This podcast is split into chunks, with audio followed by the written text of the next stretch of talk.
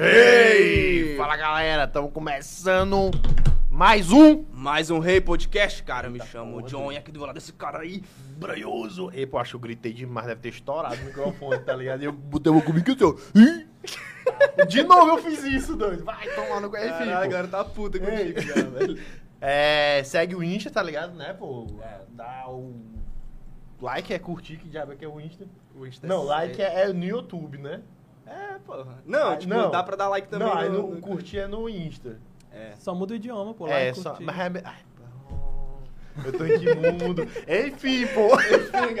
Segue lá, tá ligado? A gente no YouTube, no canal da É, Joinha. ativa as notificações ativa lá, a galera. É, E, pô, dá um salve aí também no nosso Facebook, pô. Nosso É, Facebook pô, tá também tá lá abandonado. ninguém, ninguém puxa a página do Facebook. Porra, né? galera. Ah, Curte aí, Mas cara. tá lá, velho. Tá lá. Fica ultimato, né? Sim. E quem que tá aqui hoje? Hoje a gente tá conversando com um monstro aí que é Caralho. blogueiro. Ele é tudo menos o que ele é, tá ligado? E o que que ele é?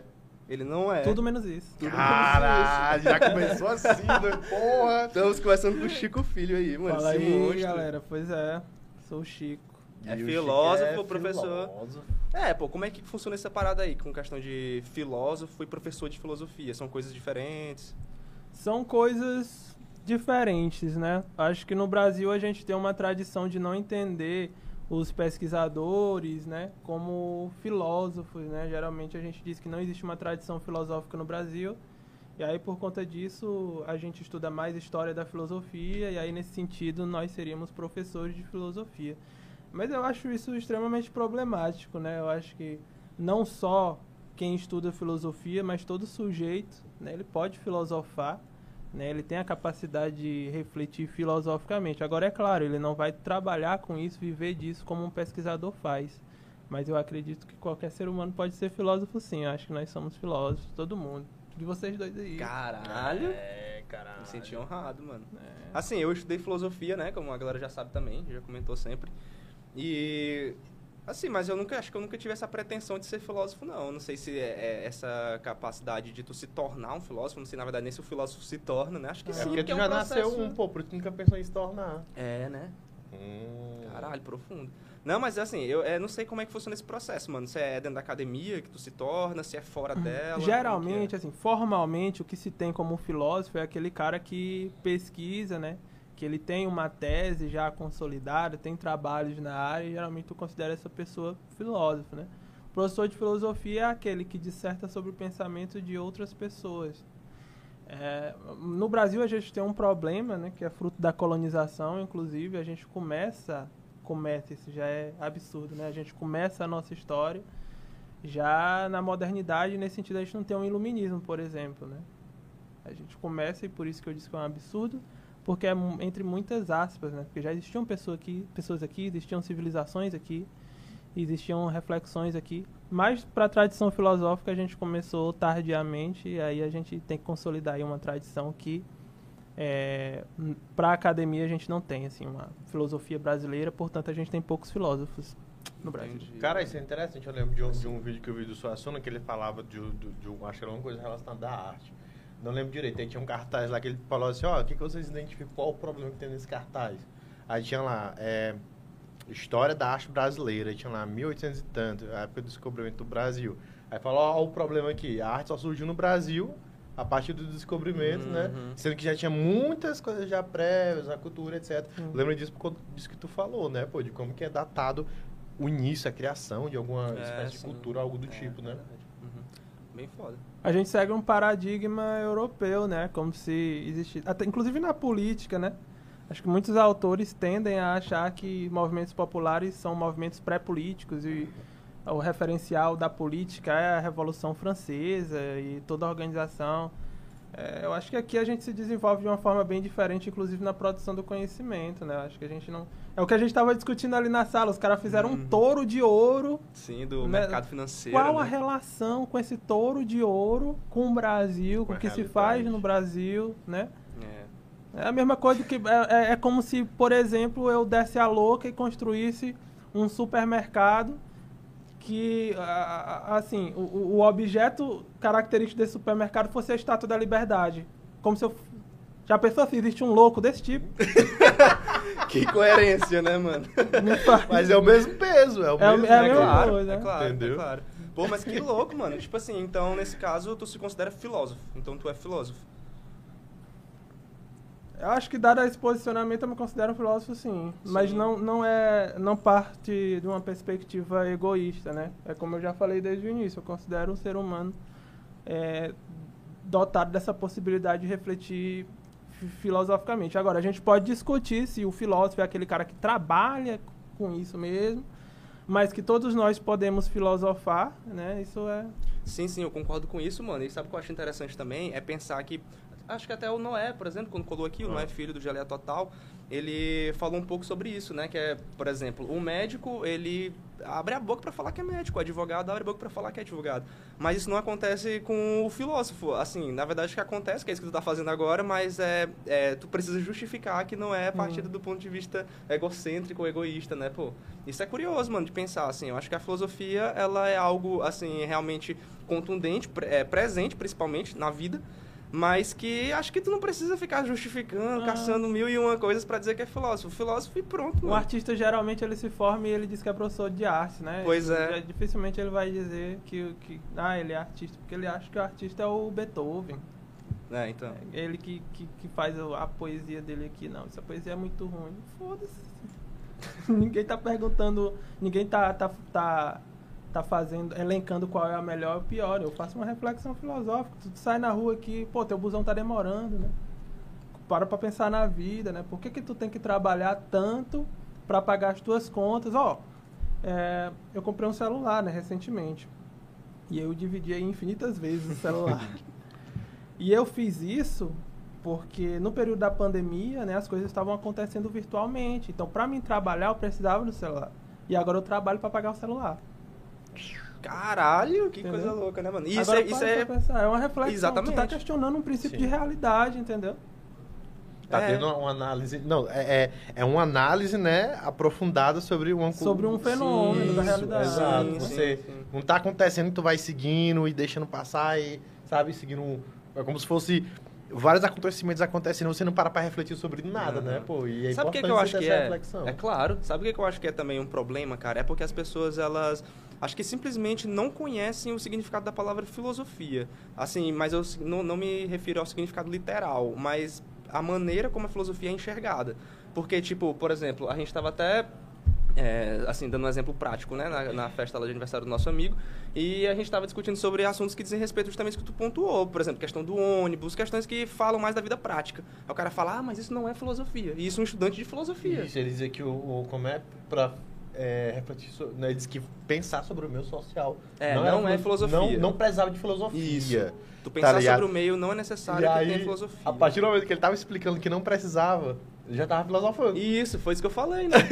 Porque, tipo, a galera deturpa um pouco Quando disso, tu né, pergunta mano? o que é filosofia, essa pergunta sobre o que é filosofia já é uma pergunta filosófica. Agora, eu tenho uma perspectiva e uma noção do que é filosofia um pouco mais alargada, porque eu acredito que a filosofia não tem um objeto próprio, não tem um objeto específico.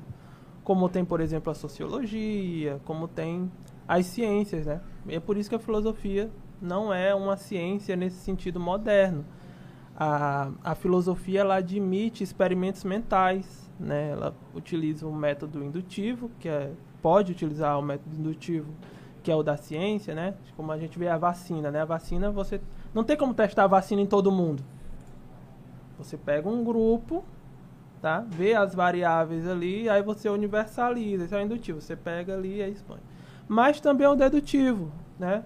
Você chega a conclusões racionais universais e aí você funila. Então, ah, o que você tem que fazer para para fazer filosofia? Você tem que ter um pensamento rigoroso.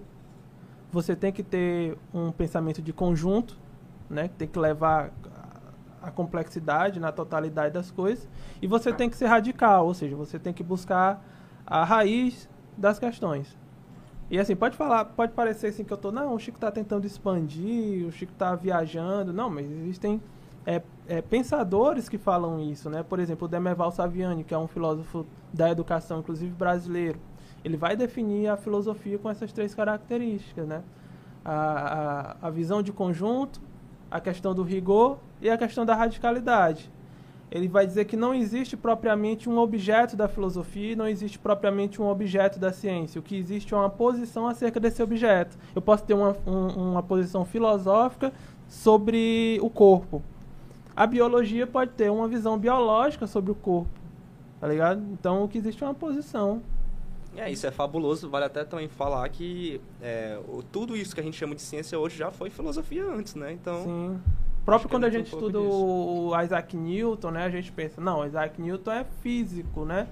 Mas quando você vai ver os textos dele mesmo, ele está fazendo filosofia da natureza. Chame lá, filosofia da natureza, né? É, aí na parte modernidade... lá do princípio do Aristóteles, né? Lá da divisão é, tá, aristotélica. ele era também tal. religioso, fazia teologia, tá, tá, é tudo muito, muito misturado, né? Essa ideia de ciência que a gente tem, parte da modernidade é muito recente, assim, acho que é, é isso.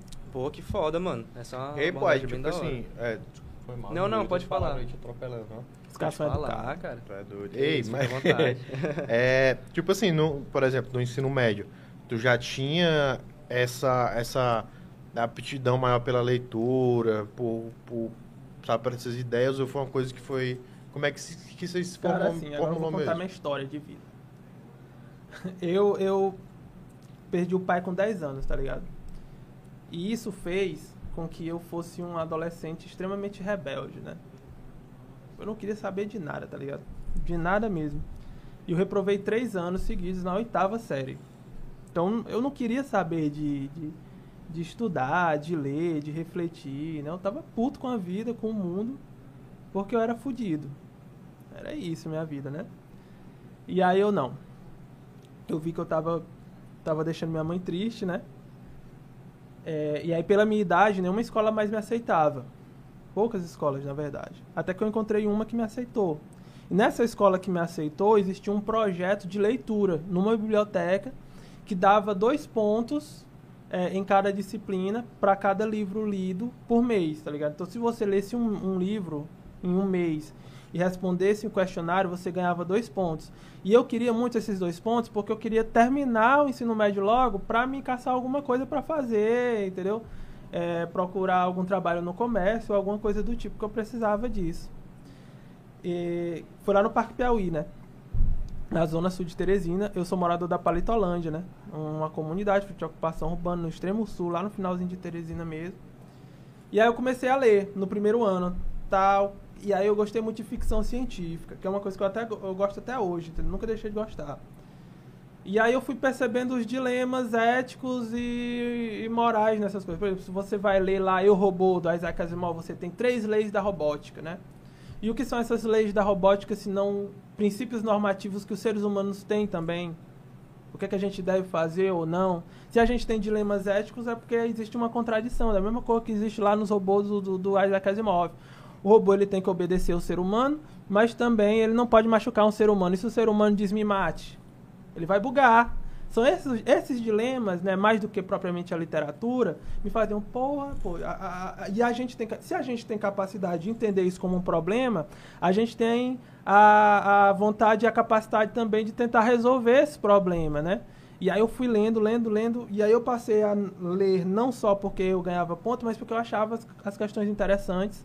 E aí chegou no terceiro ano, eu não, vou fazer filosofia. E aí, inclusive, eu tirei uma nota que dava para mim tentar outros cursos, né? E aí o pessoal, não, por que tu não vai fazer outra coisa? Cara, não, era meu plano nem fazer universidade.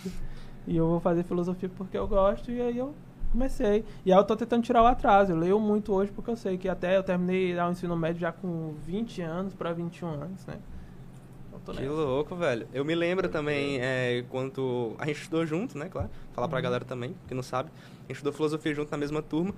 E é, eu me lembro que tu queria fazer direito, né? Porque teu pai era formado em engenharia, se eu não me Era engano, né? engenharia, né? É, Meu- tu tinha meu- alguma coisa no direito, Meu assim. pai, ele, ele se formou, em, por isso que minha vida é tão. Por isso que eu fiquei tão puto na, na adolescência, tá ligado?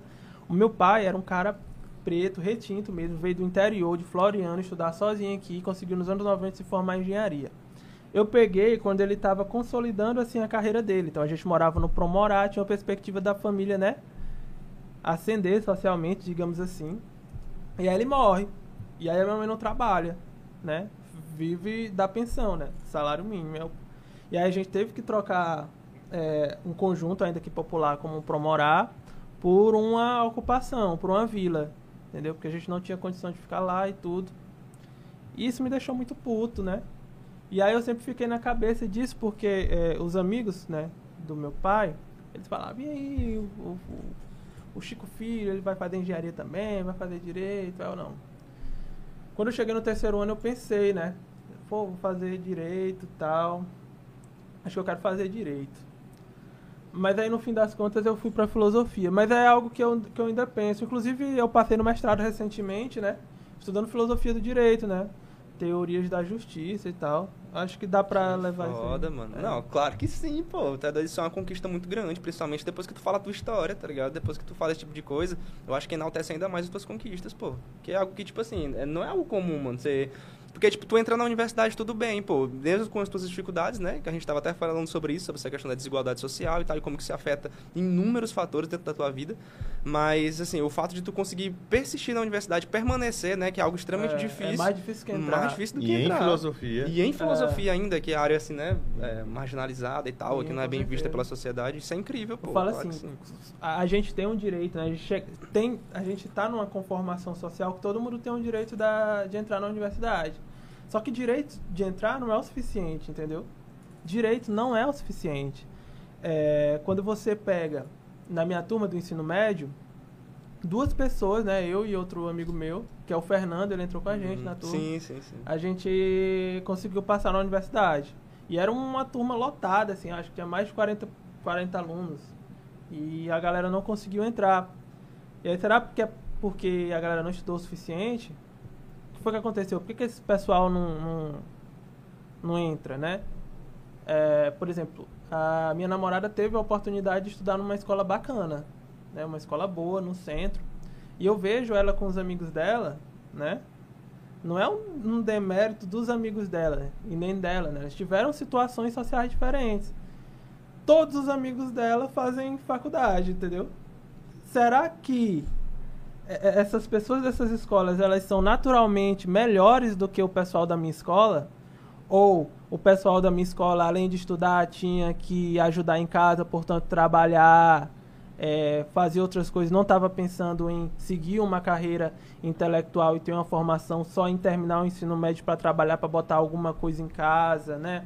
Chegava no sexto horário, um calor do caralho, quente, os professores desmotivados e aí você chega numa escola é, bacana, você tem o ar-condicionado, você tem internet, você tem seus pais que têm carro e te deixam em casa, não pegam, você não pega ônibus, você tem a capacidade de ter uma estrutura, ter uma biblioteca, né? Os professores têm condições melhores para querer puxar também, melhores. Então, né? são uma série de coisas que facilita a entrada de determinado grupo na universidade e de outro grupo não. E essas mesmas coisas é, dificultam principalmente a permanência. Para mim, permanecer, porque eu não preciso só entrar. E aí não é uma discussão só sobre educação, é uma discussão sobre como a nossa sociedade é organizada. Porque se eu tenho comida em casa ou não, faz diferença no meu desempenho né, acadêmico. Se os ônibus estão de greve, faz diferença se eu chego atrasado ou não. Uh, se uh, a minha família tem uh, um emprego estável, faz diferença na minha sustentação. Porque algumas pessoas podem não saber, né, que estão assistindo a gente, porque nem se aproximam da questão da universidade, sobretudo da universidade pública. Mas a UFP, a maior parte dos cursos é em período integral.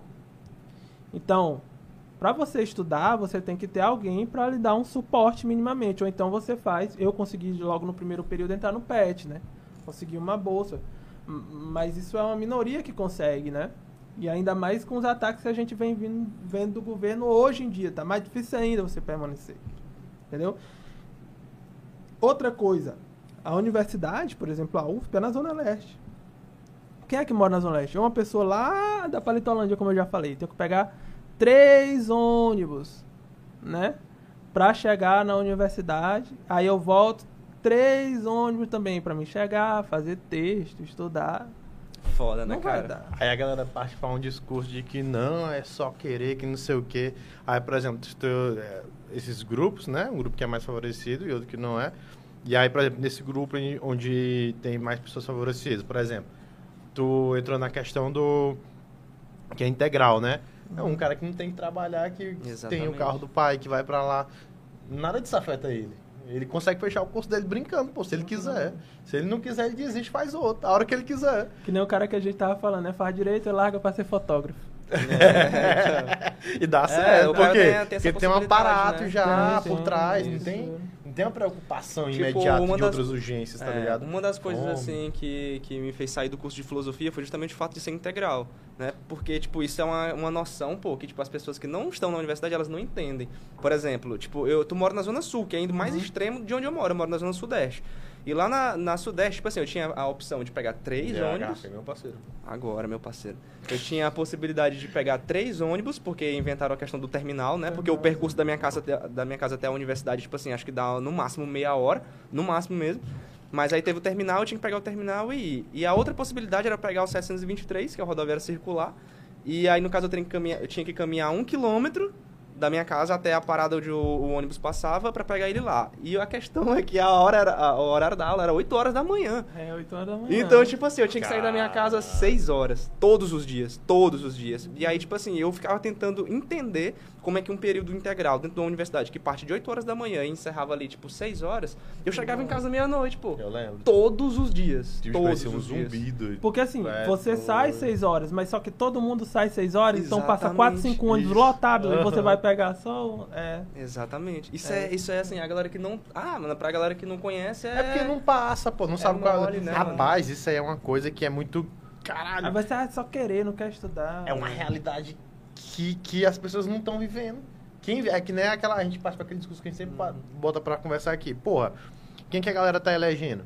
Pessoas que não têm contato com a realidade. Sim. Pessoa que não pega um ônibus, pessoa que não vai nem no supermercado. É. Então, tipo assim, como é que tu quer esperar alguma coisa dessa galera também? E eu acho que essa é a radicalidade que a filosofia pode ter, né? Porque eu, eu citei, né? Um dos critérios para fazer filosofia é a radicalidade. E não é essa radicalidade que a galera entende imediatista, não, eu vou sair quebrando as coisas, mas é radicalidade no sentido radical, né? Radical significa aí a raiz, né? Radiz é raiz. Então, vamos entender por que, que, esse, que esse problema acontece? Por que, que a nossa sociedade é organizada assim? Quais são os fundamentos, né? Por que, que acontece assim? Então, a, a nossa sociedade, ela faz as coisas sem pensar. As pessoas, né? A nossa sociedade parece muito abstrata. Nossa as pessoas fazem as coisas sem pensar, né? Não por culpa delas, né? Mas por uma estrutura social que faz com que nós, sujeitos, eh, façamos essas coisas sem pensar. É, e aí eu fico me perguntando, com esse discurso do, do, do atual ministro da, da Educação, essas coisas não, não, não me parecem, eu posso estar errado, né? Mas eu acredito, porque não me parece, serem aleatórias. Parece que essa universidade que está aí favorece filhos, famílias de determinadas pessoas que têm hoje na nossa sociedade o poder de mudar as coisas. Me parece. Me parece que as pessoas é, da periferia urbana são pessoas que são colocadas para trabalhar, né? Porque no sistema capitalista a gente tem uma oposição entre trabalho manual e trabalho intelectual. Existe o trabalho técnico, científico né, e filosófico que organiza e o trabalho manual que produz riqueza, né? Então eu, uma pessoa lá da Vila Irmanduce, fazer filosofia, pra que que eu vou fazer? Eu vou pensar na vida porque eu tenho que botar comida em casa, dinheiro em casa, fazer as coisas, né? Então, quando o ministro da Educação vai para televisão e diz assim: ah, nem todo mundo precisa fazer universidade. A gente tem que fazer mais curso técnico. Entendeu? É porque a nossa sociedade demanda curso técnico para a maioria das pessoas. É por isso que as pessoas não têm emprego. Por isso que um professor de filosofia não tem emprego. Porque tu está destruindo a escola. Inclusive, uma questão interessante que, de forma imediata, a filosofia saiu do novo ensino médio, né?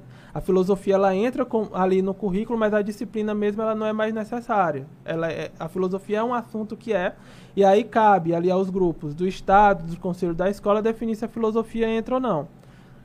Só que tu acha que uma escola particular dessa, do centro e, e elitizada, ela vai deixar de ter filosofia? Ela não vai.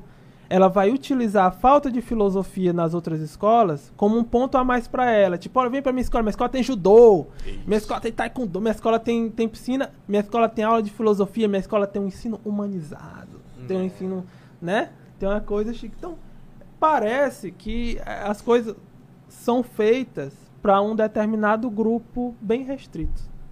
Isso é interessante. Quando tu falou, por exemplo, voltando um pouquinho, que tu falou da que as pessoas não sabem o que fazem, né? Tipo assim, como se fosse uma coisa mais automatizada. Jesus. Jesus. e aí, não sabem o que fazem, tipo né? assim, eu, eu, eu, eu, até determinada idade, eu me encontrava dessa maneira, tá ligado? Parecia que eu, que eu respondia a estímulos ex- externos sem entender por que, que eu respondia da maneira que eu respondia. E nem, e nem compreendia por que, que eu respondia daquela maneira, por que, que, por que eu tinha que trabalhar. Aí, mas eu trabalhava, mas sem entender, tipo assim, não, o que que eu quero, tá ligado? O que que eu realmente quero, por que eu, que eu tô fazendo o que eu estou fazendo. E muito depois, depois que eu saí do ensino médio, tá ligado? Não, não, não aprendi nada de filosofia no ensino médio. Já aprendi depois, estudar por si próprio. E aí foi quando eu parei pra pensar, não, agora realmente parece que eu tô tendo... Tenho uma você tem uma noção de uma estrutura maior, né? De como que o, o mundo se estrutura. E você passa a, por exemplo, pensar de maneira mais consciente nas suas ações. Tipo, não, eu quero realmente fazer isso porque eu quero. No sentido de que, tipo assim, existe. Não, eu não tô respondendo ao mundo de uma maneira, sei lá, aleatória. Parece que você- Imediata, Isso, mecânica. É, Sim, é uma coisa muito caralho, pô. E quando você fa- passa pra ver esses filmes, sei lá, essas coisas tipo Matrix, que as Matrix, pessoas vivem no é. simulacro, etc. A galera, não, é correr distante. Caralho, tá bem aí, pô, tá ligado? bem É, aí pra todo então. mundo ver. Inclusive, eu gosto muito de ficção científica porque ela tem essa capacidade de entreter, né? Parece uma coisa, ah, meu, tô me entretendo. Mas os escritores de ficção científica geralmente têm uma capacidade de entender a realidade, né? Que é muito, muito interessante. Eu digo que, por exemplo, a discussão sobre o, essa ficção científica futurista é mais sobre o presente do que sobre o futuro, né? Quando você pensa a, a Guerra dos Mundos, né? A Guerra dos Mundos é nada mais, nada menos que uma discussão sobre o processo de colonização, né? Quando você pensa, né? O que é a Guerra dos Mundos? Alienígenas que invadem né, o planeta Terra. É, E a Guerra dos Mundos foi escrita na era vitoriana, lá na Inglaterra, né? Onde a Inglaterra estava começando um processo, né? Começando, não, que já fazia muito tempo, né? Estava num processo de expansão, neocolonização é, da Austrália, né? É, tem todo um processo em África, né? Em África do Sul. E é meio que, pô, já pensou se os caras chegassem e te dizimassem, os caras externos, né? O ET, porque, por exemplo, para as comunidades indígenas brasileiras, os portugueses eram ETs, né? Porque eles eram extra terra deles, né? E aí é algo que eu sempre comento também, né? O- os alienígenas, eles, a gente sempre tende a imaginar como uns cabas verdes e tal, numas naves espaciais, mas vamos, supor que o cara ali indígena, ele vê um cara branco, que não é a cor, que nunca tinha visto o cara branco. Aí um cara montado num cavalo, que ele não sabia nem dizer quem era cavalo, quem era gente, Com a peruca. com uma peruca, vindo num barco, entendeu? Que, que barco é esse? É como se fosse uma nave espacial. Esse absurdo que está retratado na ficção Eita, científica é análogo ao absurdo que aconteceu na realidade, que segue acontecendo, Uhum. né? E essa coisa me provoca muito. E é isso. E aí uma coisa que, que, que tu até comentou, né? As, as pessoas que estão lá, né? Elas não pegam ônibus, elas, por exemplo, será que essas pessoas que organizam a nossa escola pública têm filhos na escola pública? Na verdade, nem os professores da escola pública botam para os Nem filhos os lá. professores da escola pública, né? É difícil um professor da escola pública ter, ter um filho na escola pública também. É, por isso que eu acredito muito né, na, no poder popular. Eu acredito na filosofia como, essa, como, essa, como esse instrumento de reflexão, né, capaz de dotar as pessoas de reflexão para que a gente possa gerir a nossa própria vida. Para que as comunidades possam ter a capacidade de organizar o que é que se tem na escola da comunidade. Para que a comunidade possa também organizar o horário dos ônibus da forma que for conveniente para essa comunidade. E não é uma coisa absurda. Como é que a gente pensa um planejamento de engenharia de trânsito desse em Teresina que bota um retorno lá em Demerval Lobão? Será que uma pessoa tecnicamente. Ei, isso aí foi uma violência Sim, tão sim, grande, é pô, absurdo, tá né? ligado? E não é só contra a, a galera que pega ônibus. Tem gente que pega, que anda de carro de moto, que, porra, bicho, pra você fazer um retorno pra entrar na, naquela, naquela área ali do primeiro balão, que era um tipo primeiro balão, rapaz, você vai lá na puta que pariu, doido. Caralho, Será que essa bicho. autoridade do engenheiro que organiza é uma autoridade justificada? Será que é Então. justificada? A quest... Eu não sou contra a autoridade. Eu não sou um cara que é contra a autoridade de forma abstrata. A minha pergunta é: essa autoridade é justificada? Porque, por exemplo, eu sou pai. Aí a gente está atravessando a rua, meu filho corre. Eu seguro a mão dele. Aí o cara vai dizer, Ei, mas tu tá usando autoridade, tu é tão contra. Não. Mas eu posso justificar porque eu tô fazendo isso, né? Senão ele, ele vai atravessar a rua, vai bater. A questão é, essas pessoas que organizam a nossa sociedade e que reproduzem essa desigualdade, é, tem justificação para fazer isso? Eu acredito que não. E se a gente é, refletir mais, a gente vai achar menos ainda que é, a gente tem. Então, mas assim, é, pontuando isso aí que tu falou, pô.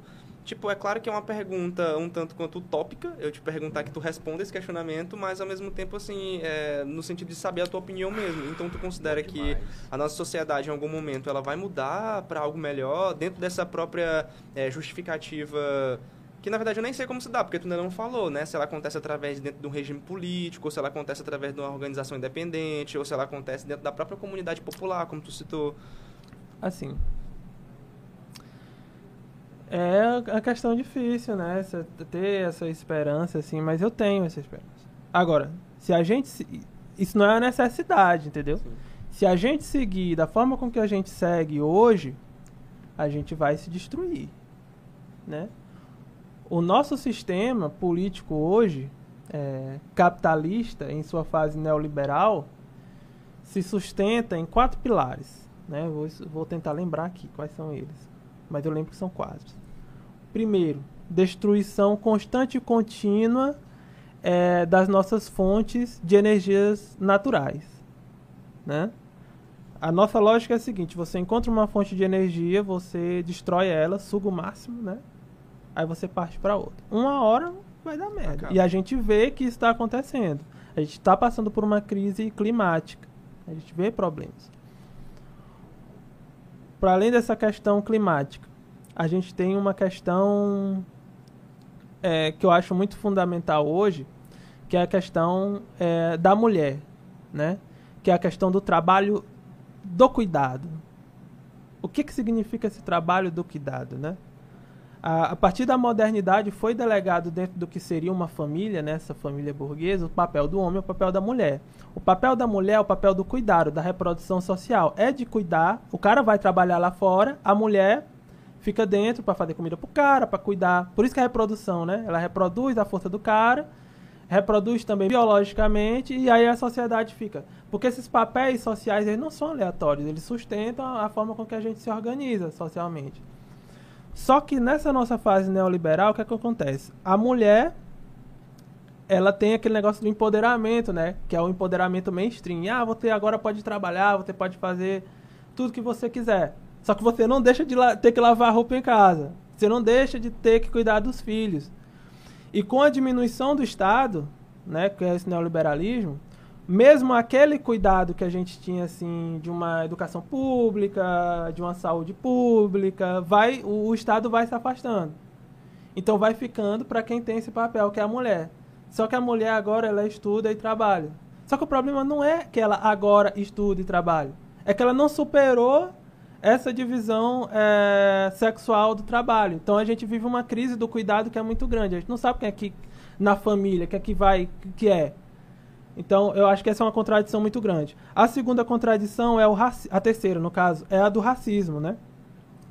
Com o problema da crise energética de tudo isso, as nações elas vão, o imperialismo, né, ele vai tentando se aproveitar das riquezas e das fontes de combustível dos outros países. E isso vai gerando é, racismo também, né? Porque o, ra o racismo nada mais é do que uma arma ideológica de dominação. Por isso que o Malcolm X falava que uh, o racismo só pode acabar quando a África se libertar é, dessa con é, configuração capitalista, onde ela é uma fonte de riqueza e de exploração. Porque onde o sujeito negro tiver, ele vai ser identificado com, como um sujeito africano. E isso é muito interessante quando a gente percebe, por exemplo, o caso da China. A China, quando era dominada pelo Japão, né, tinha placa assim: nesse auditório não entra cachorro e chinês. Na própria China, né? Não entra cachorro nem chinês. Ou seja, o chinês ele estava ali na, no patamar do cachorro. Com a Revolução Chinesa, né, que eu acho que deu problema, hoje não é mais uma sociedade com perspectiva é, socialista, mas pelo menos o chinês não está mais no patamar do cachorro. Entendeu? E aí a quarta coisa, para além da questão da destruição da natureza, da questão da mulher, da questão do racismo, é a questão do Estado. Para mim, enquanto a gente não superar o Estado em conteúdo, mas enquanto forma, Estado, esse Estado moderno, porque tem muita gente que acha que o Estado sempre existiu. Mas, na minha perspectiva, o Estado, como a gente conhece, é uma construção de Estado-nação moderna. Né? É um instrumento dessa, dessa classe é, é, dominante que reprime, que organiza, que reorganiza, que re, re, é, é, é, quando a gente fala assim, muitos liberais né, falam assim, ah, a gente quer a diminuição do Estado. Mas vamos ver o que são as instituições do Estado. Eu não vejo o cara querendo diminuir a polícia. Então. Nas comunidades o Estado é máximo. Agora, para eles, né, para regular né, a produção de alguma forma, é o Estado mínimo. Agora, quando eles vão à falência, eles querem um Estado para pedir dinheiro emprestado. Exatamente. Entendeu? Para reaver a empresa dele. E o que essa galera quer nada mais é do que a separação cada vez maior entre o produtor direto e o produto do seu trabalho, né? Que as pessoas sejam exploradas. Então, ao meu ver, é só e, e por isso que é difícil, só a superação disso né, que pode fazer com que a gente. Mas eu tenho a crença, né? Acho que a gente tende a naturalizar nossos momentos históricos, mas a sociedade ela já passou por diversos estágios, né? A gente tem exemplos aqui no Brasil, quando a gente pega a República de Palmares, né? A gente não estuda muito o quilombo de Palmares. Sim. A gente não precisa ir lá para a Comuna de Paris, não. A gente pode pegar aqui a República de Palmares que dentro do sistema ali colonial, patriarcal, escravista brasileiro era um avanço qualitativo. Por que, que era um avanço qualitativo? Porque existia propriedade comum da terra, ninguém passava fome, a terra era de todos. Porque essa terra era de todos, é, não existia religião com casta sacerdotal, né? não existia essa dominação religiosa como existe até hoje. Sim. Não existia, por exemplo, família monogâmica. A família monogâmica ela não existia né? É, então, era uma sociedade muito diferente da, da, da, sociedade geral escravista. Né? Isso o Clóvis Moura vai falar num capítulo lá. Inclusive é importante eu falar do Clóvis Moura porque ele é um sociólogo, foi um sociólogo dos mais importantes do Brasil, e não só dos mais importantes do Brasil, como ele era piauiense. Inclusive é o nome do canto da, da UESP. né? né, Clóvis Moura, ele vai discutir isso amplamente. Então, eu acho que a gente tem exemplos nas comunidades indígenas, né? A gente tem exemplos históricos muito muito legais para pensar uma saída, uma superação é, nosso modelo. Eu falei muito. Não, tu falou, mas foi, foi bem sucinto, é assim, bem, bem, bem preciso pô, na tua análise. Eu concordo também, acho que é, é por aí mesmo que a sociedade tem que se organizar ou se desorganizar, né? Como dizia o Chico Sainz lá, é se organizando é que se desorganiza, é, né? É massa. O Chico Sainz é foda demais. É. Não, é um gênio também. É um gênio. então, eu acho que é mais ou menos por aí, pô. Mas, tipo assim, então nesse caso tu se organiza atualmente dentro de é, movimentos independentes, como é tá, que tá hoje, eu, mano? Eu... Geralmente a galera me conhece pelo Perifala, né? Que é um coletivo de educação popular. A gente eu cheguei na universidade, eu vi muita discussão sobre racismo, discussão sobre esses problemas e tal, mas eu não via as pessoas que eram objetos dessa discussão lá. Então, eu juntei uma galera para discutir na minha comunidade questões de filosofia social e tudo mais, de visitar as escolas para fazer discussão com a biblioteca das escolas lá da, da comunidade. Eu me organizo nesse sentido de movimentos sociais. E eu também sou militante é, organizado em partido, né? Eu milito no Partido Comunista Brasileiro, eu sou secretário político do Partido Comunista Brasileiro aqui no Piauí. E aí eu tenho uma. A, mas quando eu comecei na universidade também, eu militava na. É, fui parte do centro acadêmico, do movimento estudantil, na minha comunidade. Eu sempre procuro estar tá fazendo alguma coisa onde eu posso fazer, né? Entendi, mano. Que da hora, pô. Que da hora.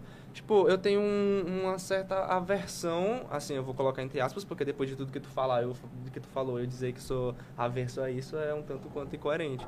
Mas é porque, assim, eu acho que a maneira que nós nos organizamos hoje, ela justamente é, assim, ela não é uma mudança efetiva, não é uma transformação radical dentro desse parâmetro que tu pontuou, que traga uma mudança significativa para a sociedade. Por exemplo, quando a gente teve a questão das passagens de ônibus, é, o aumento, né, que rolou, que acontece assim, por exemplo, dentro desse aspecto da manifestação, né, dessa manifestação é, de não aceitar que aquilo se dê daquela forma, É, a, a galera, por exemplo, quando a passagem era 2,10, não sei se vocês se lembram quando teve aquela manifestação na Frei Serafim, a galera quebrou os ônibus e depois foi pra casa de ônibus. Sim. Eu fiquei, tipo assim, eu tenho, eu tenho um, um problema, assim, de tentar entender como esse tipo de postura, ele reflete numa mudança significativa na sociedade, Tá. tá, ligado? Eu acho que é, tem dois conceitos políticos, assim, que na verdade são militares, que dão, dão conta mais ou menos disso aí, né? Um é tática, o outro é estratégia. Né? O que é, que é estratégia? A estratégia é um horizonte, né? O que é que você tem como fim, né? O que é que você... é, se eu sou militante de um partido comunista, né? O meu objetivo é a revolução socialista no Brasil e que a gente consiga se organizar de uma forma comunista, superação do Estado, da propriedade privada, do sistema capitalista. É, mas eu não vou dizer que ah, quando alguém chegar para mim, ah, vamos, vamos tratar a redução da maioridade penal. Eu vou dizer, não, a, a questão da maioridade penal só vai ser resolvida com a revolução socialista. Tudo no mundo que o cara chegar para mim, eu vou dizer assim, não, é a revolução socialista. Eu sei que esse, esse é meu objetivo estratégico. É nesse objetivo estratégico que eu entendo que as contradições são mais ou menos superadas. Mas a tática é como eu sobrevivo até lá, é as mediações que eu faço até chegar lá. Na luta de classes não tem empate. Não tem empate. Não. Ou um tá ganhando ou tá perdendo. Então, quando eu vejo assim, ah, a passagem vai aumentar. Então a gente tem que fazer o máximo possível para que ela não aumente. Como diz o, Ma- o- dizia o Malcolm X, né? Com os meios que forem necessários. Só que eu sei que nessa sociedade que a gente vive, eu quebro o ônibus, mas o, o cara do Setut lá, os empresários vão continuar me- os mesmos, né? Vão mudar uma coisa ou outra, mas isso vai continuar da mesma forma, né? A gente tenta entender, né, as questões mais imediatas taticamente, tentar lidar com isso. Já tá faltando bolsa, o que, é que a gente pode fazer? Vamos fazer uma manifestação para pedir, pedir bolsa, pedir que ele pague. Agora as bolsas do, do pessoal lá da universidade tá mais de dois meses atrasada agora, o pessoal não está recebendo. Então o que, é que a gente pode fazer agora para isso? Mas é, entender essa questão tática não pode fazer com que a gente esqueça a questão estratégica, né? Que ao meu ver, no sistema que sobrevive com a hierarquização, que faz com que algumas pessoas não tenham nada para que essas pessoas possam ser exploradas, esse problema não vai ser superado, né? Dentro, no interior dos limites dessa organização social. Então eu tento, e aí é um desafio, né? Você tentar lidar com as coisas imediatas sem esquecer do objetivo final, que é alguma superação estrutural da nossa sociedade, né? Porque tipo, tá na moda você falar racismo estrutural, essas Sim, coisas estrutural. sim, Mas sim. qual é a estrutura? Como a gente se organiza? E não é tipo, ah, o- é, o Chico é muito enviesado falando, criticando o capitalismo. Não, mas quando você fala de estrutura, será que. é, é, é, é, qual é a sociedade que a gente vive? A gente vive numa sociedade capitalista. Então, quando a gente faz uma crítica, a gente faz uma crítica à sociedade que a gente vive, portanto, sociedade capitalista. A gente vai analisar como funciona a sociedade capitalista. Nem sempre foi assim. Se. é, eu acredito muito na história, né? Se as coisas vieram a ser assim, elas podem deixar de ser assim. Sim, concordo também, velho. Concordo. Agora, como é que é o desafio? Agora, a gente pode se destruir também. Antes do processo, a gente pode morrer, cair, Bora lá. dar É, moda, acabar, acabar as fontes energéticas, a gente entrar num cataclisma social tão grande que a gente morra. Não estou dizendo aqui, ah, o Chico tá dizendo que necessariamente é venda. Não, a gente pode, mas também não pode. Pode, É. pode dar merda. É verdade. É interessante, porque de fato é isso que acontece, ó. Tu pontuou isso aí, ele Uhum. pontuou todo esse questionamento. E a gente vê isso, pô, bem nítido, tá ligado? Só a tática. Sim, Justamente é sim. paliativa. Pois é. Não a estratégia final, não. A Aham. gente quer fazer com que o, o meio de transporte fique com transparência e que tenha alguém lá tomando de conta que seja da população, da, Que da- seja público, que né? seja do povo. Não há. Não, é só porque ah, não pode aumentar e acabou. Aí quem tá É. lá continua lá. Sim. Toda a estrutura continua, Continua lá. mesmo, Aí o que é que é. muda? Não muda nada. Exatamente. Aí, tipo, é aí onde entra essa problemática, tá ligado? Que eu tô pontuando. Sim. Porque, tipo, é, aí, aí, tipo, por exemplo, como eu ouvi há muito tempo, quando eu fazia esse tipo de crítica, né, na internet, na época em que, tipo, tu falar na internet significava alguma coisa, no sentido de que as pessoas acessavam a internet. Hoje em dia, a internet, todo mundo... Meme, tipo, eu tô, acabou, é, meme, me- eu tô besteira, falando assim, na época em que, tipo assim, tu ter Facebook, computador, tu era rico, né? né? Tu ter um computador, tu era rico, Sim. assim, nessa, nessa época aí, não é época Uhum. de internet, falando de internet como se fosse hoje, assim. E, tipo, é... É, a questão é porque, tipo, beleza, a gente vai tentar pontuar coisas que são é, imediatizadas, na verdade imediatas, mas que dizem respeito àquilo que a gente pode fazer no momento. Por exemplo, é a mesma coisa a gente pegar, por exemplo, a escravidão. A, tipo, os negros se libertaram da escravidão utilizando os próprios recursos que eles tinham para fazer isso. E, e, assim, é uma coisa natural dentro desse processo, né? As pessoas vão tentar quebrar com aquilo que tem, Com assim, que quebrar tem, seus da forma que paradigmas. der, Com a é. forma que der, com todas as formas. E, tipo, não tô criticando a manifestação e o cara que Isso. toca fogo no ônibus. Hum. Caralho, faz isso, mano. Eu já nem- fiz isso, a gente tava lá Exato, também. É porque as pessoas não conseguem O problema, o problema é se limitar Isso, e se limitar tipo, a a isso. galera, ó, tem uma coisa que eu acho muito interessante, a, que é a diferença entre movimentação e organização. Tá? Movimentação é, ah, a gente tem um ato dia 25. Aí o cara aparece nesse ato. Isso. Aí depois, aí ele posta as fotos lá, ele é o super militante. Aí ele só vai aparecer quando tiver um ato marcado dois meses depois. Que o cara tá fazendo na comunidade dele? Ele tá se organizando? Ele tá em algum movimento social, seja lá qual for, no movimento social, o que, que ele tá fazendo? Ele tá num partido, o que, que ele tá fazendo pra comunidade dele? Ele tá cumprindo algum papel pedagógico de, de conscientização, de diálogo, né? Porque senão você vai de dois em dois meses. Foda-se, cara. É. Passear em Você vai passear, tirar foto, tá Exato. ligado? Exatamente. E aí é um você tipo vê que coisa não tem organização. Não tem organização. Não tem. Que é o ponto E aí, tipo que assim, tá só pra encerrar o ponto aí, vocês que quebraram o ônibus lá em 2010, se eu não me engano, não lembro qual foi a época, acho que foi posterior a isso, assim. Foi A- 2012. Foi, 2012. A passagem tá 4, viu? Tá quatro Não. contas, a gente tem que ir lá, a gente tem que ir lá. Não, é interessante que ainda nisso, eu lembro que é, a gente tem um grupo de amigos, né? Que a gente tinha, ainda não tô mais naquele grupo não, É. eu saí. Enfim. É, a gente saiu justamente É. por essas questões que a gente Aí o que aqui, aconteceu? né? Alguém postou uma foto de, de alguns conhecidos da gente, colegas, né? Que estavam na manifestação. E ele falou, caralho, que saudade desse tempo. E aí uma pessoa falou assim, saudade desse tempo. Meu irmão, aí só tinha burro, não sei o É, quê. só- Mas, tipo assim, era uma época que pelo menos, pô, a galera ia. É, a galera Tipo assim, lá, Ó, né, mano? a, a gente fala dos limites disso, mas era uma, uma época que a prefeitura não aumentava assim as coisas, não. Porque Sim, tinha medo. Era, tinha medo. porque a galera ia. E a galera ia, Isso, aí exatamente. agora não. Aí, ó, é, é, Fala o que esse quer. cara pensando dessa maneira reforça o pensamento de quem tá lá no poder. Não, Vão aumentar pô, que ninguém vai fazer nada. É, Cara, saiu vão. uma pesquisa recente que cerca de 97% da população teresinense desaprova o transporte público. Meu amigo, 97% da população de Teresina fala o que quiser. Chega lá no doutor Pessoa, puxa ele pelo braço, tira agora o prefeito é nós. 97% da população É, faz o que quiser. Não tem bala pra esse tanto de gente, não tem policial, até porque o policial mesmo, faz não. parte da população. O policial pega ônibus, embora de graça, né? Entra por trás, mas pega. Então, 90, agora, aí que tá, falta organização.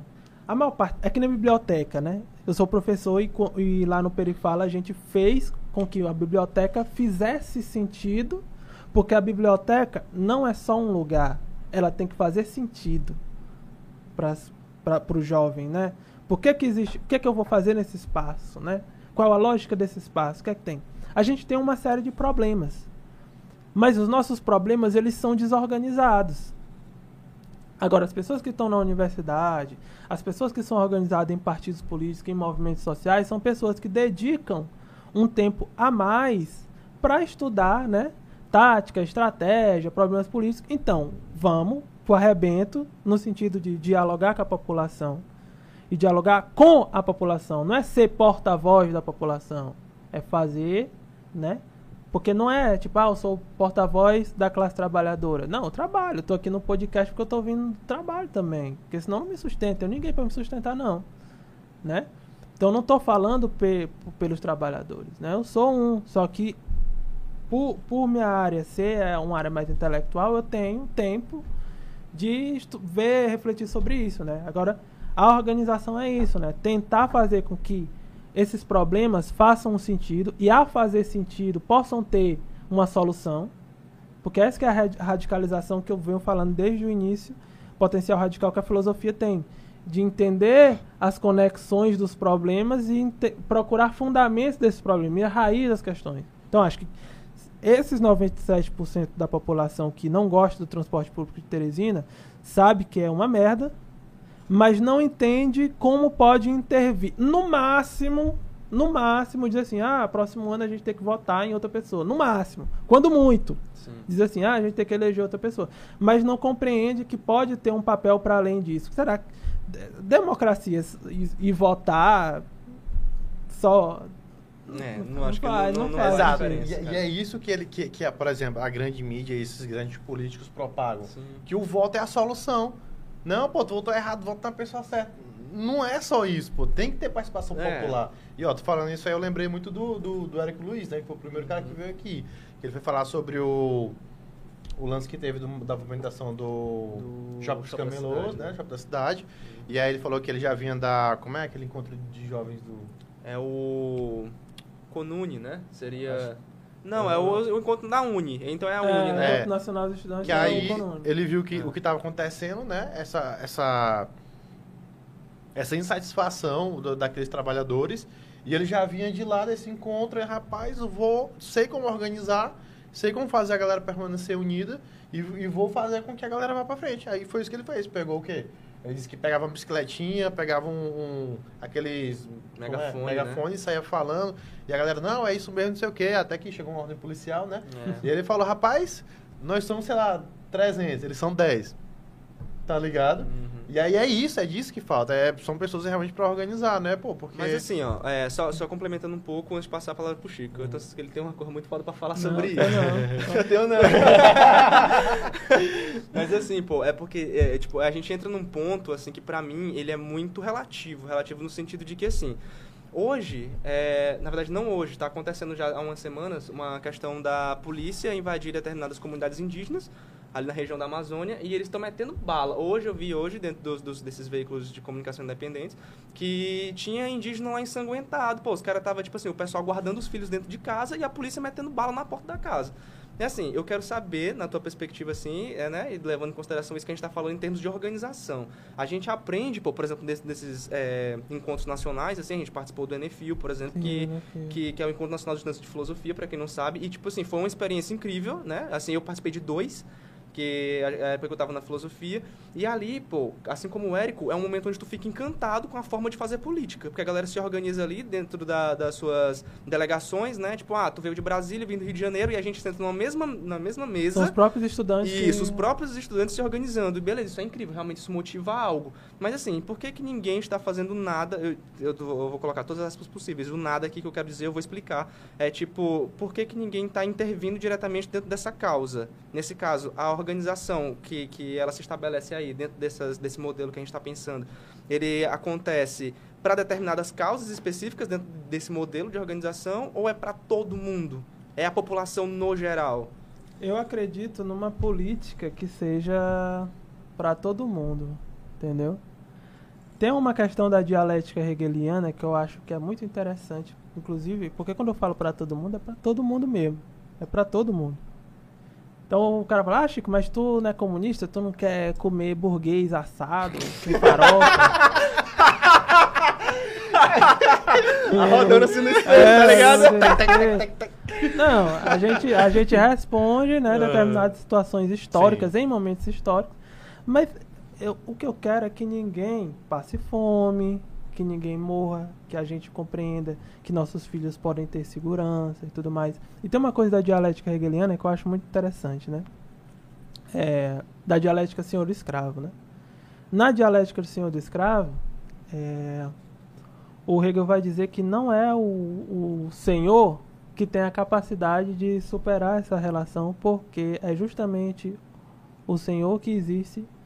É, o senhor existe por causa do escravo, o escravo existe por, por causa do senhor, mas é o escravo que se reconhece nos outros, né?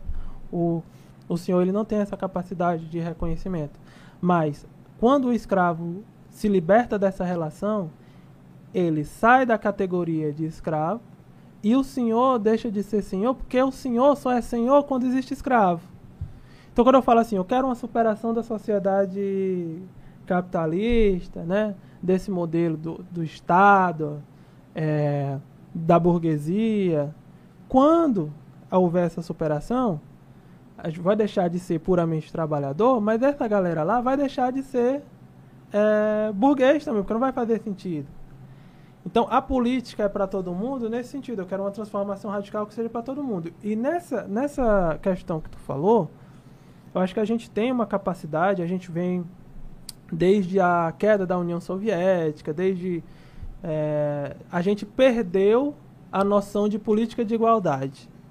A gente não quer mais uma política de igualdade hoje. O que se fala é sempre numa política de diferença. Não é de igualdade, é de diferença. Ah, você tem que respeitar minhas diferenças, e aí é todo mundo tá atomizado, diferentes. Aí você vê, percebe as questões do povo indígena como as questões do povo indígena. Nunca é algo que te que, que te afeta, tá ligado? Mas eu, como um sujeito assim da tradição dialética, tanto do Hegel quanto do Marx, dessa galera, eu acredito numa lei que não é bem uma lei. Desculpa, eu não estou vulgarizando, mas existe. O Engels falou que era uma lei, que é a lei da interpretação dos contrários, né? Embora não acredite que seja bem uma lei o, o, os contrários eles se interpenetram. E como eles se interpenetram? Vamos falar de uma coisa aqui. É, o baixo salário das mulheres. Eu acho que é inegável que se você for fazer uma pesquisa, a não ser que você seja o presidente do Brasil, você vai dizer que as mulheres, né, ganham menos que os homens. Aí você, ah, mas eu sou homem, o que é que isso me afeta, né? O rebaixamento salarial das mulheres faz com que a média geral dos salários sejam rebaixados. Isso me afeta, entendeu? A construção de um exército industrial de reserva, ou seja, pessoas desempregadas, né, faz com que haja um rebaixamento do meu salário. Então, eu que estou empregado, ah, o cara está desempregado ali, mas então eu não estou nem mais preocupado com uma política de emprego pleno porque eu já estou empregado mas eu estou ganhando um salário ali, aí se eu pedir um aumento, o, o meu chefe vai dizer assim, ó, sai, que tem 200 querendo entrar no teu lugar. Então, eu estou empregado, mas a questão do desempregado é um problema meu também. Eu estou trabalhando, meu salário está baixo, mas o salário baixo da mulher é um problema meu também. Porque o salário baixo dela rebaixa os outros. O salário baixo do negro rebaixa os outros a questão dos indígenas é, na Amazônia, que são os principais guardiões é, da floresta desde sempre, é fundamental para a, a, saúde pulmonar do meu filho daqui a, a, a 15, 20 anos. É fundamental é, para barrar o latifundiário que, vem, que prefere vender arroz, feijão e carne para o exterior porque o dólar está valorizado do que vender para cá. A gente não vive uma crise de preços por conta de uma inflação abstrata, não. A gente, no, a gente, eu digo o Brasil, é um dos maiores produtores de grãos do mundo.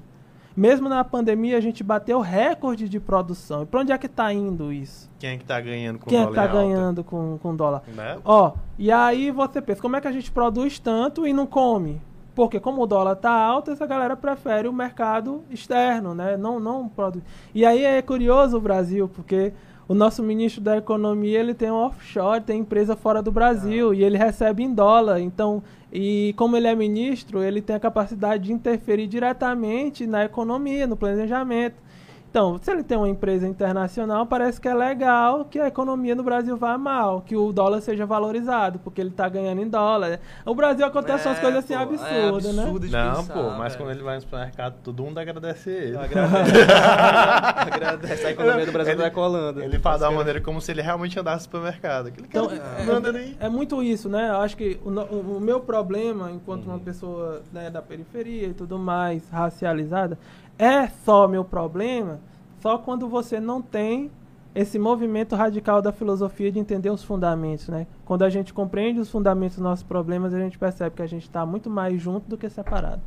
Mais inserido como totalidade como do que em grupos separados, né? Separados. Tu falou esse negócio do, por exemplo, do, dos salários, etc. Aí, por exemplo, um cara... A galera sempre tem um argumento assim, não, né? Não ah, mas na minha empresa não tem uma mulher que recebe menos. Mas a tua empresa é a tua, pô. Tu não pode generalizar para querer dizer que todo o Brasil funciona dessa maneira, não. O cara tem um conhecimento aqui de um. A, é, a gente tem essa. O brasileiro tem essa mania, pô. Ele, ele vive uma coisa e ele acha que aquela realidade dele vai para todo, é, mundo. todo mundo. Ele, ele universaliza uma coisa, tá ligado? É, e às vezes ele nem doido. percebe, ele passa Sim, batido. O cara isso. diz que é, o cara é negro e diz, eu nunca sofri racismo. Ele naturalizou tanta questão que para ele, tipo, se um segurança anda atrás dele, não, é normal, ele faz isso com todo mundo. Uhum. Né? Sabe, eu acho que isso, na verdade, vem de uma concepção, assim, proto-liberal mesmo. É, é porque, tipo assim, é, Cara, assim, só o fato de a gente ter. É, assim, a gente colocou o Paulo Guedes como ministro da Economia, né? O Bolsonaro, na verdade, se elegeu através do nome do Paulo Guedes. E assim, só a gente pensar que tem um cara liberal, né? Que, tipo, estudou na escola de Chicago, um cara que aprendeu os fundamentos da política liberal lá e quis implementar aqui, só isso já é absurdo demais de pensar, pô, porque, tipo assim, é, talvez o liberalismo funcione, talvez não, ele funciona em país rico, porque ele é um país, é, tipo assim, é um modelo para ricos, é um modelo que... que Foi montado Né? E, Isso, mesmo aqui, e mesmo aqui, ele não funciona pra nós, mas quem É, tá organizando então, tá é, é funcionando, ponto, né? Tá- não, era aí onde eu ia chegar. Os peão não funciona, mas... Exatamente. Então, tipo, e, e essa galera que defende o liberalismo, que não é burguês, assim, que é a galera que não tem capital nenhum, mas que defende, assim. É os adoradores de bilionário, né? É, não entendo. O cara, ah, o Bill Gates, eu- pô, tu não tem nem onde cair morto, o cara morto. defende o Bill Gates, Ai, mano. não, mas eu sou capitalista. É. É que nem o Monark, companheiro de vocês. Mas aí, cara, o Monark. O Monark, você é capitalista? Ele sim. Você tem uns meios de produção, sim, produz o vídeo pro YouTube. É, bicho, tá doido. Tá errado não tá, né? Que o cara fala. Tá errado. não. Capitalismo. Tá É assim, errado. não tá. Ah, Não, é porque a galera passa pano pra esse tipo de É coisa, porque né? as pessoas entendem também que tu ser capitalista, tu comprar uma TV dessa É. aqui. Não, eu, Tá eu- eu- a galera, a carro galera, de 90 mil reais. a galera na universidade me Caralho. entendia já como um militante e tal. Uhum. Aí às vezes eu ia na praça de alimentação, comprava uma bomba. Aí a galera olha o burguês. Olha, olha, olha o que essa Porque pessoa tinha fez, dia né, que eu não ia comer no RU, eu Ah, comia na lanchonete às vezes. Aí, olha o burguês. Cara, Até né? porque, tipo assim, pra você falando dessa questão da universidade também, quem sabe o RU, meu parceiro, caralho, aí não tem como tu comer não, pô. Porque, tipo assim, beleza, tem dia que dá pro cara sustentar a fila, mas tem dia que bicho tá É. barriga não, Ei, não pô, aguenta não, É, tem pô. dia Comer bomba é burguês demais. Tu é, tu é não? meu, Não, nossa pô, é. senhora. A É burguesia- da elite, É né? porque eu ganhava a bolsa do PET, 400 reais por mês. Pô, cara, não é patamar. burguês tá Não, mas a gente, a gente, inclusive, é algo que é bem complexo, né? Por exemplo, eu dei o exemplo da minha namorada e do, dos amigos dela. A nossa sociedade é tão desigual que assim, essas diferenças fazem muitas diferenças. Mas a gente sabe que, é, do ponto de vista da totalidade, essa galera tá no mesmo barco que a gente. Sim. Entendeu? Sim. Essa galera que é dita classe média, Uhum. se o cara, o cara é médico. Se ele sofrer um AVC e parar de trabalhar, ele não tiver acumulado pelo menos umas terras, umas fazendas, ele vai se lascar. O filho dele é, é um, um exemplo, né? Porque essa galera que eu digo que estuda na escola de elite, não é necessariamente que o cara é fazendeiro, que é o dono de uma empresa. É um cara que é engenheiro, médico, tá? Que é a minha situação. Meu pai, até os 10 anos, era engenheiro. Eu estudava numa escola particular. Ainda que de bairro, mas estudava numa escola particular. Quando ele morreu, a gente ficou sem nada. Mudou de bairro, troquei de escola. Então, essa galera aí que se acha, né, que vai poder ascender socialmente, ela tá muito mais próxima de um favelado do que do Bill Gates. Muito, mas muito mesmo. Exatamente, tipo, é discrepante, E, na verdade, e eles veem o contrário. Eles são mais próximos dessa galera. É. Rapaz, É um entender complexo não, assim, que a gente precisa entender antes de tudo, né? Antes de tudo, assim. Nossa. E aí é, é por isso que eu não sou muito otimista, pô. E aí, Uhum. tipo assim, as pessoas que a gente chama aqui pra conversar, mano, a gente sempre acaba entrando numa discussão, assim, bem pessimista, né, pô? Sobre Entra num tudo. limbo assim E a gente depressivo. no- a gente entra no- numa tempestade nebulosa, assim, Ah. trevosa da coisa. Mas é porque, pô, Mas é porque assim também, eu não Mano. vejo, por exemplo, a ideia pessimista como uma coisa puramente pessimista, como É. uma coisa Trágica, extremamente trágica, negativa, isso, trágica. isso, isso. É aquela velha frasinha, né? Que é, eu vejo mais o pessimismo como uma realidade, tá ligado? Não eu como... sou, tem uma frase, frase do Gramsci que eu acho que me define muito, assim, eu acho que eu sou pessimista na razão e otimista na vontade. Pronto. Eu faço tudo que eu puder fazer dentro das minhas possibilidades. Enquanto, por exemplo, é, é- é porque é diferente você, porra, as coisas estão ruins, eu acho que tá difícil melhorar, aí a coisa, pô, pomba fazer um negócio. Não vou não, já tá aqui, eu foda-se, eu não sou. A gente vai discutir, se falar assim, João, o João falar, não, eu sou pessimista. Eu não vou dizer assim, ah, João, tem que ser otimista, porque as situações objetivas nos levam a esse pessimismo. Sim. Mas eu vou fazer o que é eu uma posso força fazer. de vontade, entendeu? mano, que parte de ti mesmo, assim. É. Eu, eu, no meu caso, pô, é, é por, por não sentir... Cara, assim, eu leio uns livros de, de anarquistas, assim, anarquistas russos, e eu, caralho, isso aqui é muito foda. Não, eu quero ser anarquista agora. Quero tipo ser assim, anarquista. não no sentido... zacá, cara. É, não, não é no sentido... Não, não é no sentido, assim, de adesão ideológica. Não é querendo dizer que o anarquismo me representa e que... Não, na verdade representa sim, posso até dizer isso. Anarquismo. Mas assim, é, mas assim, o que eu quero dizer, pô, é que, tipo, são modelos que são tão é, são profundos, no caso, se você entra em contato direto com a obra, se você lê, tipo, Bakunin ou...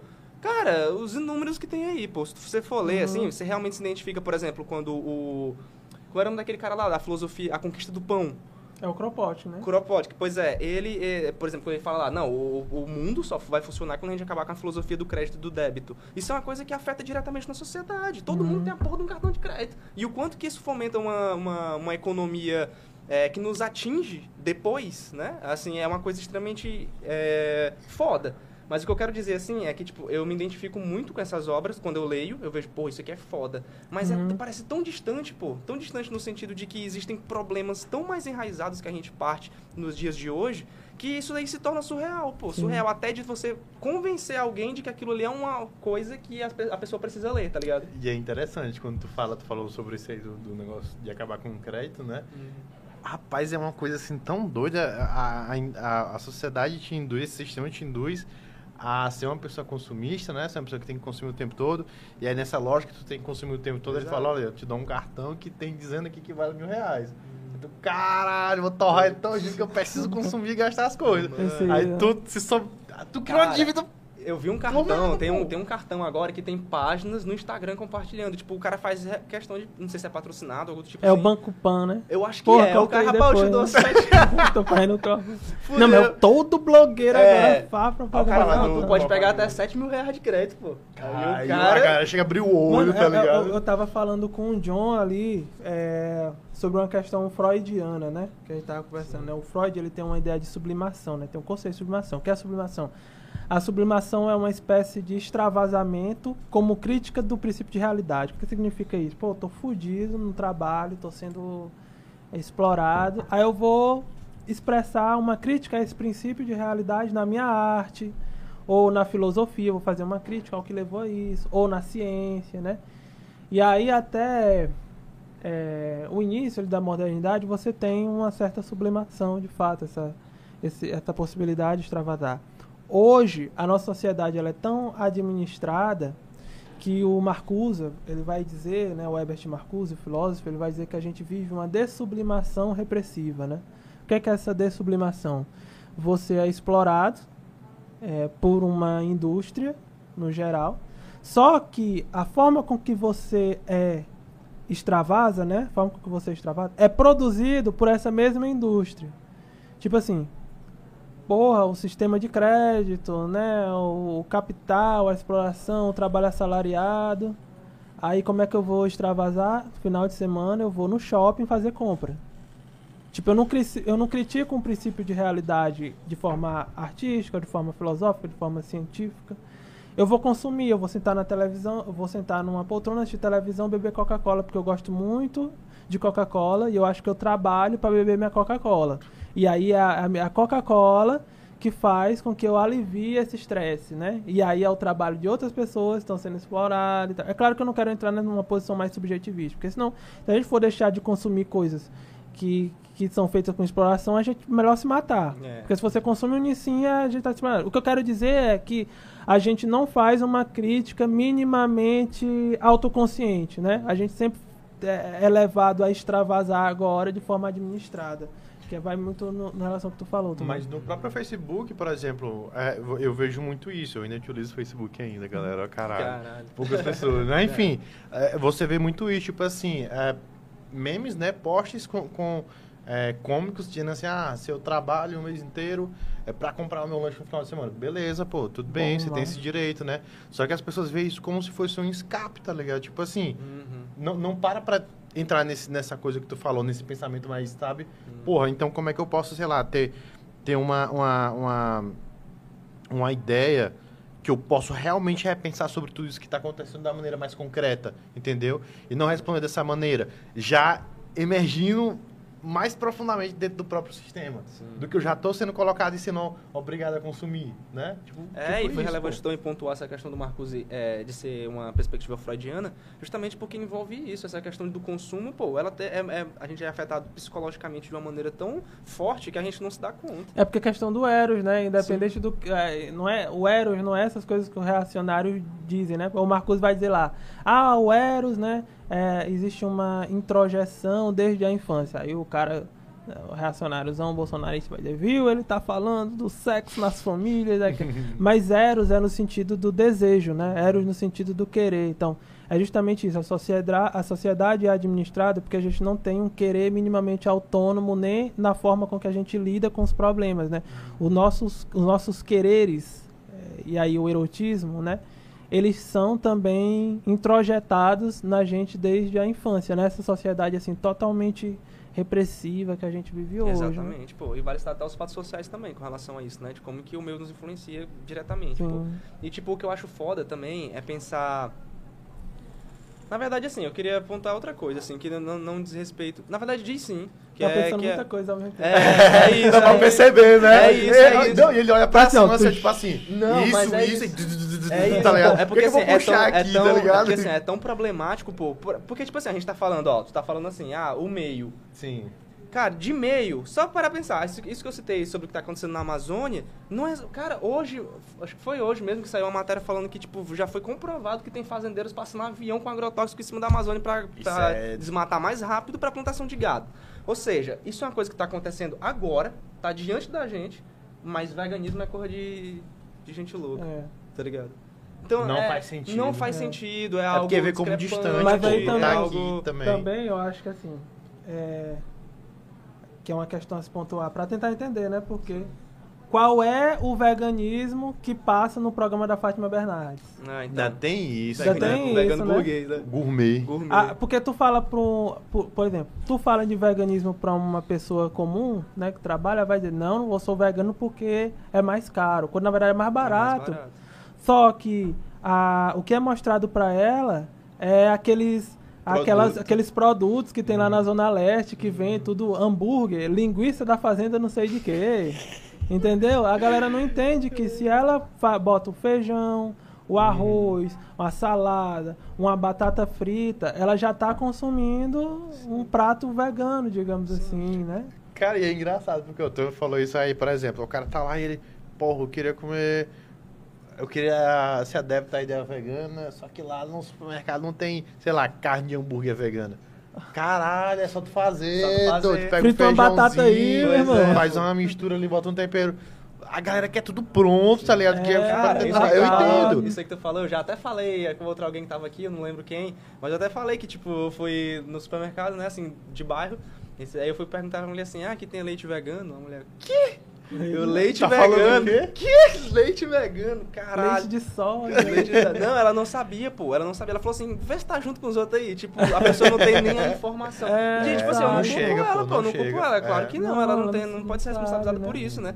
Mas assim, pô, é, é, é de fato uma problemática que está diante dos nossos olhos. Essa questão é, Climática, climática, hum. climática, como tu já pontuou e tal. É uma questão que tá aí, pô. Tá aí. E isso daqui uns anos, por exemplo, eu ouvi dados falando que até 2040, se a sociedade não parar de consumir carne por conta dessa expansão da agropecuária, cara, não vai ter mais como a gente ter água potável, não vai ter como... E aí é uma coisa que a gente tem que pontuar, né? Existe, porque às vezes a gente pega tanto, ah, vamos mudar nossos hábitos, que é, é importante, né? A gente mudar nossos hábitos.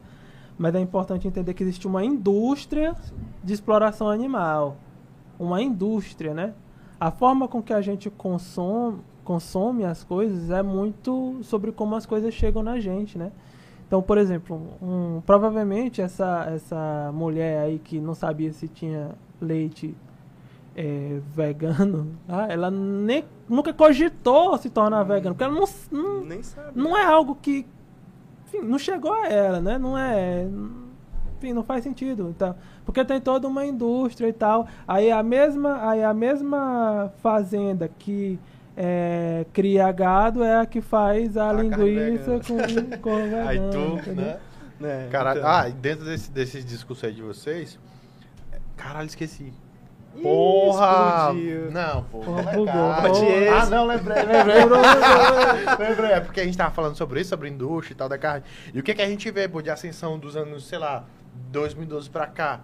Tá ligado? Só lanche monstro. É. Tipo assim, tu vai comprar um Fast hambúrguer e tu tem um né? hambúrguer de 500 gramas de carne, um Quatro hambúrguer. carne, É uma- mega starter pack. Uma pizza do tamanho dessa mesa. Tipo assim, cada vez mais é, é- é- é incentivando. Não, lá nos Estados mais Unidos o e cara mais toma no e café mais. da manhã um litro É. de refrigerante. Caralho, É, Pô, tipo assim, sempre É um incentivando, sempre incentivando, tá E ligado? aí, pô, uma- por exemplo, uma das maiores causas do aquecimento global, né? Não é, sei lá, eu gasto, eu, não, eu vou tomar um banho menos demorado. É, é agropecuária, entendeu? Exatamente. Pra gente, eu tava vendo, eu não lembro se eu vou acertar precisamente, mas pra fazer um- uma calça jeans é cerca de 700 litros de água, uma coisa assim, Uhum. absurdamente, né? Pra, o peido da vaca, né? O peido da vaca tá detonando a nossa camada de ozônio, cara. A galera pensa que é brincadeira, mas, Mas junta é, junta. mil vacas peidando. Tem pô. mais vaca que gente, pô. Pois E a é. galera não entende o que é que contém o peito da vaca. Uhum. Agora, é muita ignorância, agora aí, pô, aí a gente planta geral. soja, a gente tá destruindo tudo. Arroz, feijão pra plantar soja. Pra dar comida pra vaca. Pra gente comer a vaca. Porque ao invés da soja, a gente não planta comida de gente. Exatamente. E deixa o bicho viver a vida dele, cara. Pois Não, é, não, não, não. É sim, não, é Oxi! A gente vai, a gente vai o que? Gastar, inclusive, me, um, área menor, porque é muito Sim. gado, pô. Porque tu come um, um, um- um bicho daquele, aí ele tem os filhotes dele, aí vem, vai expandindo e tal. Se a gente plantasse comida de verdade, né? Agora sim, isso não. Isso, é claro que isso é uma responsabilidade, digamos assim, moral, mas eu não sou vegano. Eu sou só um sujeito racional que entende os problemas. Sim. Eu não me tornei vegano ainda, não. Provavelmente eu vou me tornar por causa de saúde, porque eu tenho refluxo, tenho até de problemas gástricos aí que eu, uma hora ou outra eu vou ter que ter uma intolerância à lactose, então já vou ter que procurar ir lá na a- o leite regando. É, Eu acho que lá na hora que tu procurar vai Mas ter, eu já. acho que a gente é capaz, porque assim, eu acredito, que, inclusive eu já falei, que a cabeça pensa onde os pés pisam. Você não vai ser o melhor ser humano do mundo. Porque a gente é socializado de determinada forma. Mas nós somos sujeitos, nós temos essa capacidade racional de entender que determinadas são, coisas são problemas, tá ligado? São Sim. problemas. Por exemplo, é, uma questão que a galera muito tira onda como a coisa de que nem veganismo, a questão do, do relacionamento, né, da não monogamia e tal. A gente vive numa estrutura de namoro, né, de, de um, de um complexo de propriedade tão grande, né, que numa relação a outra pessoa vira posse da outra, tá ligado? E aí a gente percebe que essas relações monogâmicas assim são expressões do patriarcado, porque quando rola ciúme, só quem morre é a mulher. É o Então. homem que mata a mulher. E aí a gente tenta naquele. Eu até te mandei um post uma vez da hierarquização das relações. Uhum. Tu, co- tu faz a diferenciação entre amizade, amor, não sei É. o quê, família, trabalho. Tipo assim. Caralho, Essa é E tu precisa ser um sujeito, ter uma subjetividade é, em detrimento do- da relação que tu tá estabelecendo naquele É. momento. Tu é outra Meu pessoa irmão, no teu, no teu local Aí tu tá trabalho. vendo que no meio tem esse monte de problemática ao redor, tá ligado? Pra ter um É. repensar. pô.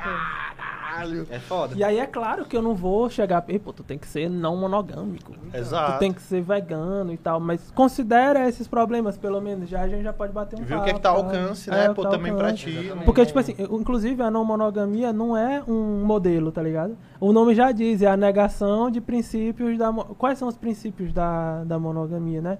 Essa questão de propriedade. Bicho, agora eu falar assim, rapaz, eu já tenho uma mãe.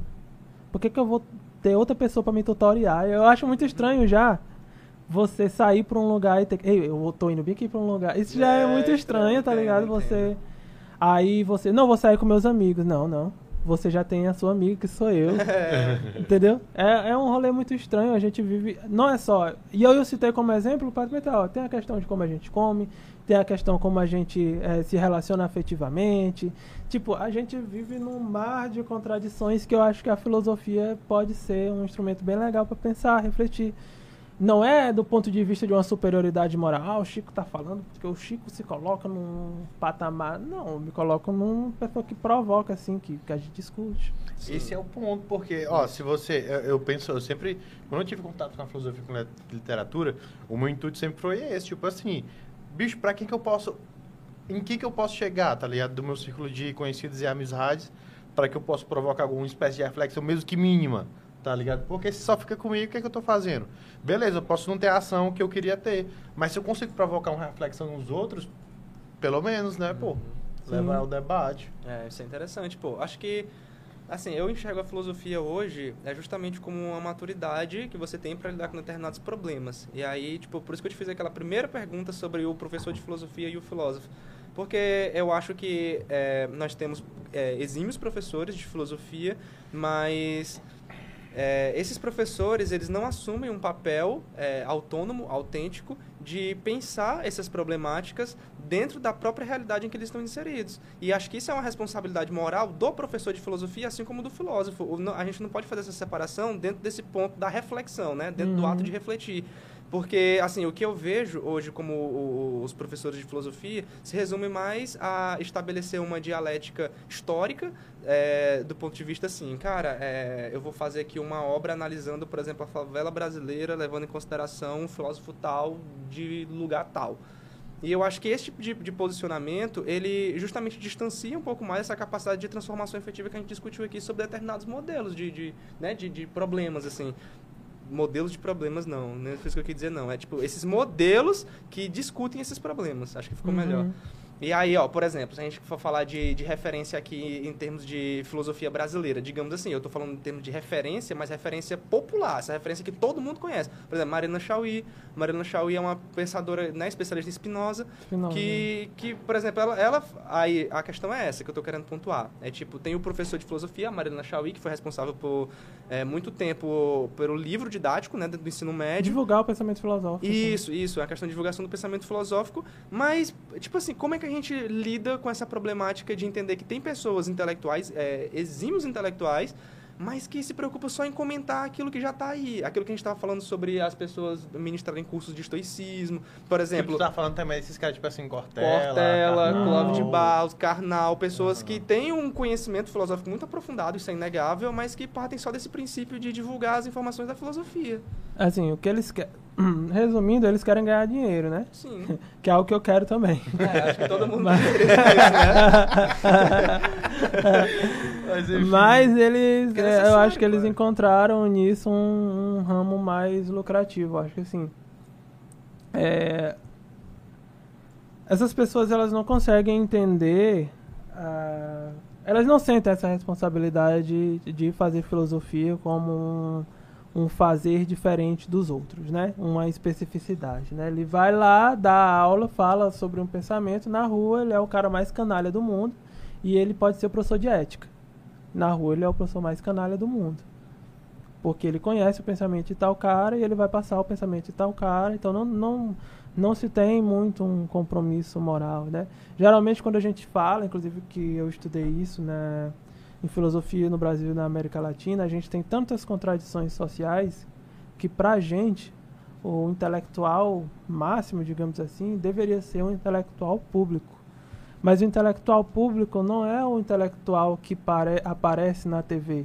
É o intelectual que consegue apresentar, por exemplo, na TV, é, um pensamento rigoroso e um pensamento que faz sentido para a sociedade, né? Não só um, um cara que ministra palestras motivacionais para empresários, né? De como você deve acordar cedo, como você deve acreditar nos seus sonhos, mas que entenda a nossa realidade, né? Porque, e é inclusive algo que a gente estava com, com, comentando, né? Esse resgate do estoicismo me parece algo muito problemático, né? Porque o estoicismo ele surge historicamente num momento problemático, né?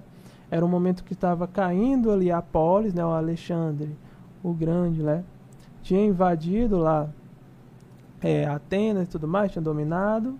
E aí passou a ser uma sociedade, digamos assim, multicultural e tal.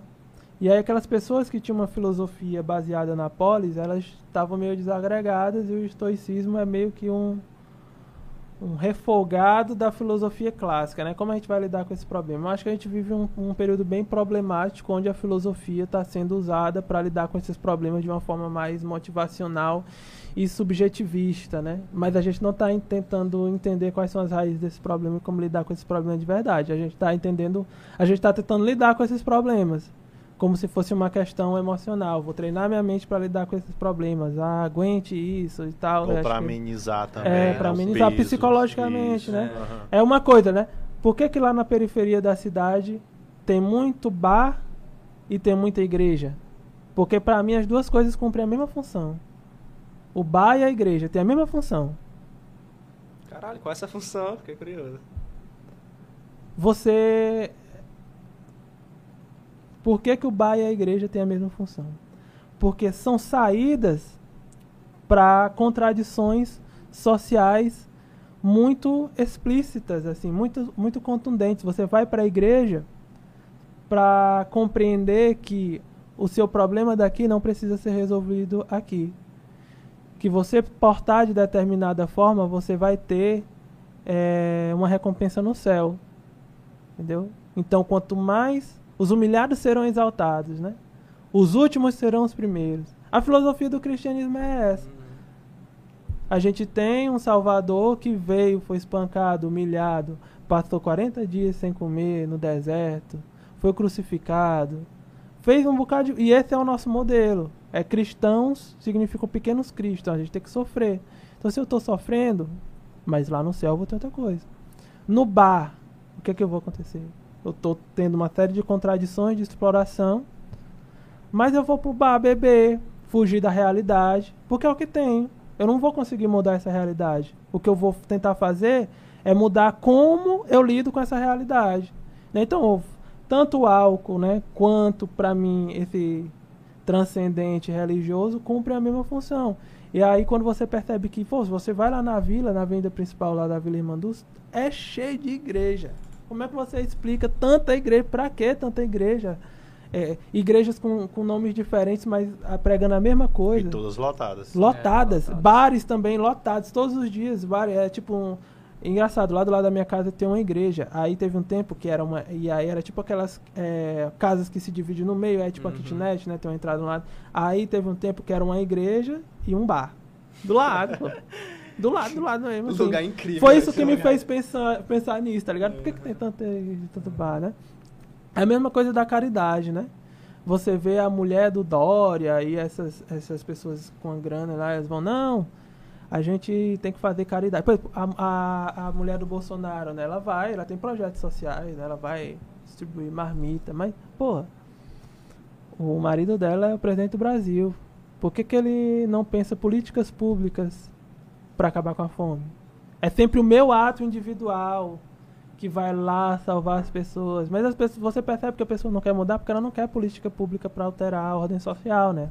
Ela e quer é, fazer a caridade. E aí você tem o quê? A manutenção da miséria. A manutenção tá ligado? E você quer fazer essa manutenção cíclica, recorrente, pô. E aí você, o seu ego fica legal porque você faz a É bem É, visto, você você, é uma né? pessoa legal, é do bem, tá ajudando as pessoas. Ah, ela é tão. é tão garoto. tão. Ai, Pô, sabe o que é uma parada foda com relação a isso? É porque, tipo, isso é coisa que o MST já faz há- desde, desde que existiu, que o MST distribui é, é, marmitas, né, e tal. Que, tipo, tem essa questão da...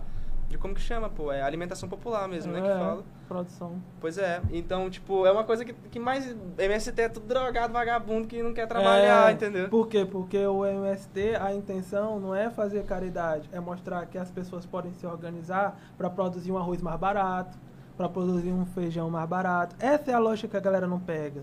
Né? No armazém do MST, o feijão está muito mais barato. O arroz está muito mais barato. A gente teve doação, inclusive recentemente, a galera baixou o pau no Wagner Moura porque ele estava comendo uma quentinha baiana com camarão. Sim, velho. Mas a questão não é que a carne tá cara. A questão é que a galera se apropria por causa disso. Por exemplo, a, a carne, ela tá nos armazéns esperando poder ser exportada lá pra China, né? Não estão mandando a carne pra gente. Aí, a ideia lá da marmita do Wagner Moura é de que aquela população, aquele grupo se organizou e fez. Não foi o Wagner Moura que comeu o camarão, foi todo mundo que tava ali comeu quentinha com camarão. Mas só a foto dele tá Mas só a circulando. foto dele que tava Que a circulando, é entendeu? assim, né, cara? O rolê é esse. O MST consegue produzir as coisas muito mais baratas. Isso faz também a gente acreditar que coletivamente a gente consegue fazer alguma coisa melhor do que nessa lógica de competitividade e tudo mais. Porque nessa lógica individual a gente percebe. A carne está cara porque os interesses individuais, privados, fazem com que o cara queira ganhar em dólar. Então ele vai vender para fora. Não tem nenhuma preocupação. Você está morrendo, tá? ninguém se preocupa com isso. Então parece que coletivamente pare- uma, uma solução melhor do que. Aí tu pega, por exemplo, é, isso aí, o lance da carne com valor alto, me lembra muito também o, aquele tempo que dos postos de gasolina, teve aquelas greves e tal, né? E a galera tinha gente que não abastecia, tinha poucos postos. Dos caminhoneiros, né? É, dos caminhoneiros. E aí tu pega isso aí, tipo assim, porra, se, se existisse realmente uma, uma organização, tá ligado? E a galera fizesse um boicote organizado por meio de, de vários estados, ó, Não vamos comprar carne. Tá ligado? Não vamos fazer isso. Não vamos consumir tal coisa. Vamos nos organizar para que a gente mostre, tá ligado? Que a gente tem força. É, mas não tem eu, eu, eu penso assim, porque tipo, isso é uma questão que é, a rede social, hoje, a internet, ela possibilita esse tipo de organização. Eu acho que não de uma, de uma organização é, forte, mas ainda assim uma maneira de você, por exemplo, entrar em contato com pessoas que você não tem essa... É tipo essa a questão do Bauman, por exemplo, essa questão da comunidade, né? Como que as pessoas se organizam hoje. Tipo, não tem como eu ir à rua manifestar porque eu tenho medo de ser assaltado. Assim, é um problema, ele, ele meio que vai gerando o outro nesse sentido, né? E aí eu acho que a rede social hoje, ela possibilita esse diálogo com pessoas que dentro do teu meio, no teu dia a dia ali, dentro da, da tua rua, sei lá, tu não teria esse contato. Aí, tipo, eu até faço uma pergunta pra ti. Tu considera, porque eu percebi que tu é um cara muito ativo na rede social, assim. Tu acha que, assim, qual é a utilidade da tua rede social, assim, a tua utilidade, qual é o papel da mídia hoje que tu vê, assim, dentro dessa discussão toda que a gente tá falando aqui? Eu acho que tudo na vida, né, é contraditório. Eu acho que nada é unânime, nada é deve ser demonizado, né? Porque, por exemplo, quando a gente fala assim que, que se considera um sujeito revolucionário e tudo mais, a gente pensa que não, o cara quer destruir tudo e fundar uma sociedade nova. Não, não existe isso, né? A gente quer conservar aquilo que é bom, aquilo que nos trouxe até aqui e que é positivo, né? Não vou destruir os microfones, as coisas, nem nada. A tecnologia não é uma produção capitalista, é uma produção das pessoas que produziram a tecnologia. Ah, então, ah, ah, no sistema capitalista, nesse sistema que é estruturalmente assim dividido, né, que a gente procura esses artifícios de fugir da realidade, assim como a igreja, como o álcool, Uhum. as redes sociais se tornam esse lugar onde você se sente visto, assim, né? Você se sente importante. Os stories são seus, Tem voz, né? você tem voz. Da mesma forma que uma pessoa lá. Uma coisa que eu achei muito interessante, né? Que é. Quando a gente começou no Facebook, geralmente os famosos, eles não, não tinham perfil no Facebook, eles tinham páginas, né? Sim. Quando é, eu comecei a ir pro Instagram e pro Twitter, eu fiquei muito assim, porque da mesma forma que eu tinha um perfil, o famoso tinha o mesmo perfil que eu tinha. O mesmo modelo, entendeu? Eu tinha uma conta no Twitter, mas, sei lá, sei, Barack Obama tem uma conta, só que ele tem muito mais seguidores, obviamente, mas é uma conta que funciona da mesma forma. Então você, você se sente, eu tô dando minha opinião, vou lá, xingo alguém, entendeu? Falo e eu sinto que eu tô debatendo com as pessoas, né? Mas no meu caso eu uso para refletir o meu cotidiano. Eu acho que o meu cotidiano ele é bem assim, não sei se a palavra é essa, mas é caricato, entendeu? Eu tento mostrar, pô, quando tá acontecendo um problema eu mostro, eu tô estudando, eu mostro que eu tô estudando, entendeu? Pode parecer algo que ah, ele tá postando aleatoriamente, mas eu acho que 90% das coisas que eu posto tem algum algum sentido. Mesmo que pareça a coisa mais bizarra do mundo, eu tô só postando um vídeo aleatório deitado ouvindo uma música, mas é uma música que eu acho interessante, e tudo mais. Nos stories, por exemplo, ma- mas no, no feed mesmo eu tento postar coisas mais legais. Eu tento sempre, eu sempre tive essa intenção, né, de compartilhar o que eu estou estudando, o que eu estou fazendo, né? Porque na universidade pública a gente, pô, é, o custo de um aluno na universidade pública é bem alto, é bem alto, bem alto mesmo. Eu sempre fico pensando nessa responsabilidade, né? Como fazer essas coisas chegarem nas pessoas. Então eu uso muitas redes sociais para isso. Tem meses que bate a louca, eu, eu começo a produzir mesmo conteúdo especificamente de filosofia, aí eu me canso, vou falar de outras coisas, mas eu uso a rede social para isso. Pô, da hora, mano, da hora. E tipo, acho que ela tem esse papel mesmo, né? É porque também tem aquela coisa, como é que tu usa a rede social, né? Porque, por exemplo, É. a gente fala que, ah, não sei o que, é um erro, papapá, mas é um erro pra quem? quem? Como é que tu tá utilizando a rede social, tá ligado? O que é que tu posta, tá? Acho que pelo contrário, eu acho que tipo a internet hoje ela vai assim suplantar qualquer tipo de forma assim de comunicação analógica. Sim. Acho que a internet hoje é o, o que você tem assim de acabouço mesmo teórico, sei lá, e prático Tem uns também. PDF tudo lá, você Tem pode ler o que você Caralho. Mano, pô, tem tutorial. Porra. Só falando da rede social, por exemplo, o TikTok. O TikTok, essa questão do time-lapse, né? De colocar vídeos curtos fazendo, ensinando as coisas. Isso foi uma parada que é recente, pô. Hoje em dia a pessoa, tipo, mano, tu, tu nunca leu sobre engenharia, sobre construção civil, mas tu sabe construir um E muro aquele, só vídeo TikTok. que tu acha que é égua. Égua de, tipo, o cara fazendo uma sketchzinha, um Sim. comediante. Antigamente, comediante era quem aparecia na Globo. É. Hoje em dia você pode irritar no, no TikTok e se tornar um comediante. Inclusive, eu acho que os comediantes do TikTok estão fazendo mais sucesso do que o da Globo. porque Eles se aproximam mais da realidade Sim. que a pessoa está vivendo. Agora, o que eu não posso é entender. Existem contradições. Nem tudo é unânime. Nada é unânime para as redes sociais. Ah, quando a gente pega a distribuição de conteúdo nas redes sociais, eu acho que é bem mais da metade, eu não lembro exatamente, mas cerca de 70%, 80%, quase beirando os 90% aí no mundo, quem distribui conteúdo é o Facebook e o Google. Facebook e Google. Facebook e Google são empresas, empresas com interesses privados, né, com políticas, empresas tão grandes que passam a influenciar inclusive países assim, né? São empresas gigantes assim. Então, eh, o meu conteúdo que eu posto, ele não vai fazer muito sucesso porque eu inclusive eu acho que choca um pouco com os interesses do das empresas As próprias diretrizes, né? das da empresa, diretrizes da cara. empresa, tá ligado? Se você não posta uma foto bonitinha, de rosto bem arrumado e tal, o algoritmo não vai entender, né? Uhum. Tem, tinha muito isso, né? Teve um tempo que a galera tava denunciando muito, né? Os influencers é, negros e tal. que quando ele colocava uma foto de uma pessoa aleatória branca, dava muito mais curtida do que. Aí tanto tem as pessoas que curtem mais, engajam mais por ter essa ideia de que uma pessoa branca é mais limpinha, mais legal, quanto o algoritmo percebe isso, né? Que o algoritmo é a representação disso, da humanidade. Exatamente. Porque eu falo, inclusive uma coisa que eu estudava no Marcuse quando eu fazia meu TCC, a ideia de que a tecnologia ela não é neutra. A gente teve muito tempo a ideia de que ah, a tecnologia é neutra. E aí eu gostava de dar um exemplo muito interessante, né? Que a maior parte dos, dos barbeadores femininos, eles não desmontam, eles são únicos. E a- geralmente te- tem barbeadores masculinos que são aqueles elétricos turbinadão que você desmonta, tem troca, troca Uhum, coisa. Por que Tem que três isso, cara? É, por que que é, isso existe? Eu acho que isso parte, por exemplo, de um pressuposto de que o homem ele é mais ligado à mecânica, ele é mais ligado à coisa. Então, veja, a mesma tecnologia que propicia você tirar seus pelos, ela é organizada para reproduzir determinado padrão social e material.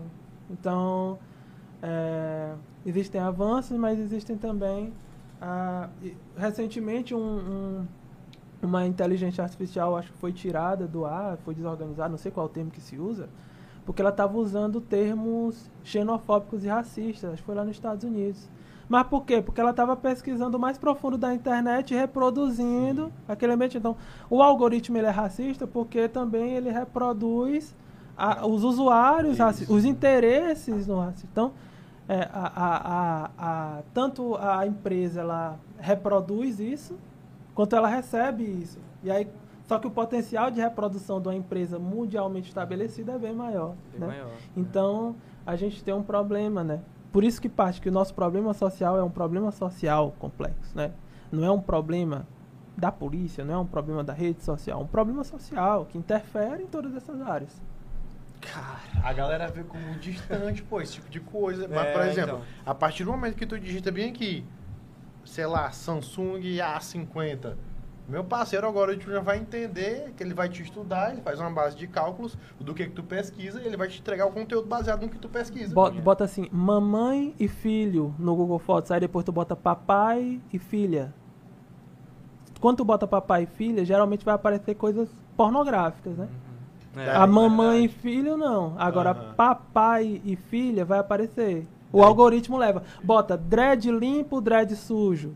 O dread limpo geralmente é o dread de uma pessoa branca. O dread sujo vai aparecer um cara negro e tal. E aí veja, desgraça, E tudo né, isso é mano? o quê? Reflexo da nossa sociedade. da nossa sociedade. Da característica Ah, das nós somos pessoas. estruturados assim. Isso. E o algoritmo é uma, é uma inteligência que aprende com a gente. Com a gente. Nós estamos dizendo o que, o que, que ele tem que E ser. aí, o, o, o dono de- dessas Caralho. empresas está preocupado com isso? Hum. Pouco. Eu vejo, por exemplo, a iFood né, cancelou lá o contrato com, Com com flow. o Flow Podcast, né? Mas o iFood é uma empresa que coloca pessoas negras né, em estado de precarização absurdas, né? No período do começo da, da pandemia não tinha nem EPI para os entregadores, não tinha nenhum item de segurança para ele, não tinha um ponto da galera parar, né? A galera vai quilômetros e quilômetros por uma micharia, né? Se quebra, se cai, foda-se, você se vira com isso. Então, é, com, esses, com essas questões de denúncia, parece que a galera quer aparecer antirracista, né? Uhum. Mas, no fundo, essas relações elas continuam mesmo, porque a gente tem uma ideia de que assim, quando a gente fala de genocídio negro, a gente fala assim, ah, é a polícia que mata, é a polícia matando, o racismo é a polícia matando. Não, mas a fome mata, segurança alimentar, no caso, se você se alimenta mal, a propensão de você ficar doente é muito maior. É, se o seu bairro tem, é, não tem desenvolvimento e saneamento básico, a chance de você adoecer é bem maior. E aí pega quem são as pessoas que moram em quais bairros, né? Como é a definição étnico-racial dessas pessoas, qual é o saldo bancário dessas pessoas. Então a gente pode entender que é, essa política de morte, digamos assim, não é só o cara lá vai e te mata diretamente. Tem toda uma questão. Então, é, se o iFood é, fosse antirracista, ele melhoraria as condições de trabalho da população em geral, que a maior parte das pessoas que vão. Convenhamos, né? É, são pessoas negras, pessoas que não têm trabalho formal, porque o trabalho no aplicativo é praticamente um trabalho informal, né? Você não tem garantia nenhuma, é. você não tem assinado carteira. Isso é interessante, pô, porque isso, nossa, isso, isso abre tem inúmeros exemplos sobre isso aí, sobre é, como claro, que uma empresa tenta passar uma imagem do que, que ela, do que que as pessoas querem abraçar e do que que ela é de verdade. Uhum. Tipo assim, aquele lance Não que eu ache lindo o que uhum. o Monark fala. Sim. É outra... Uhum. Aí, tipo, aquele lance, acho que foi, não sei o que eu faço cerveja, foi a Heineken, foi?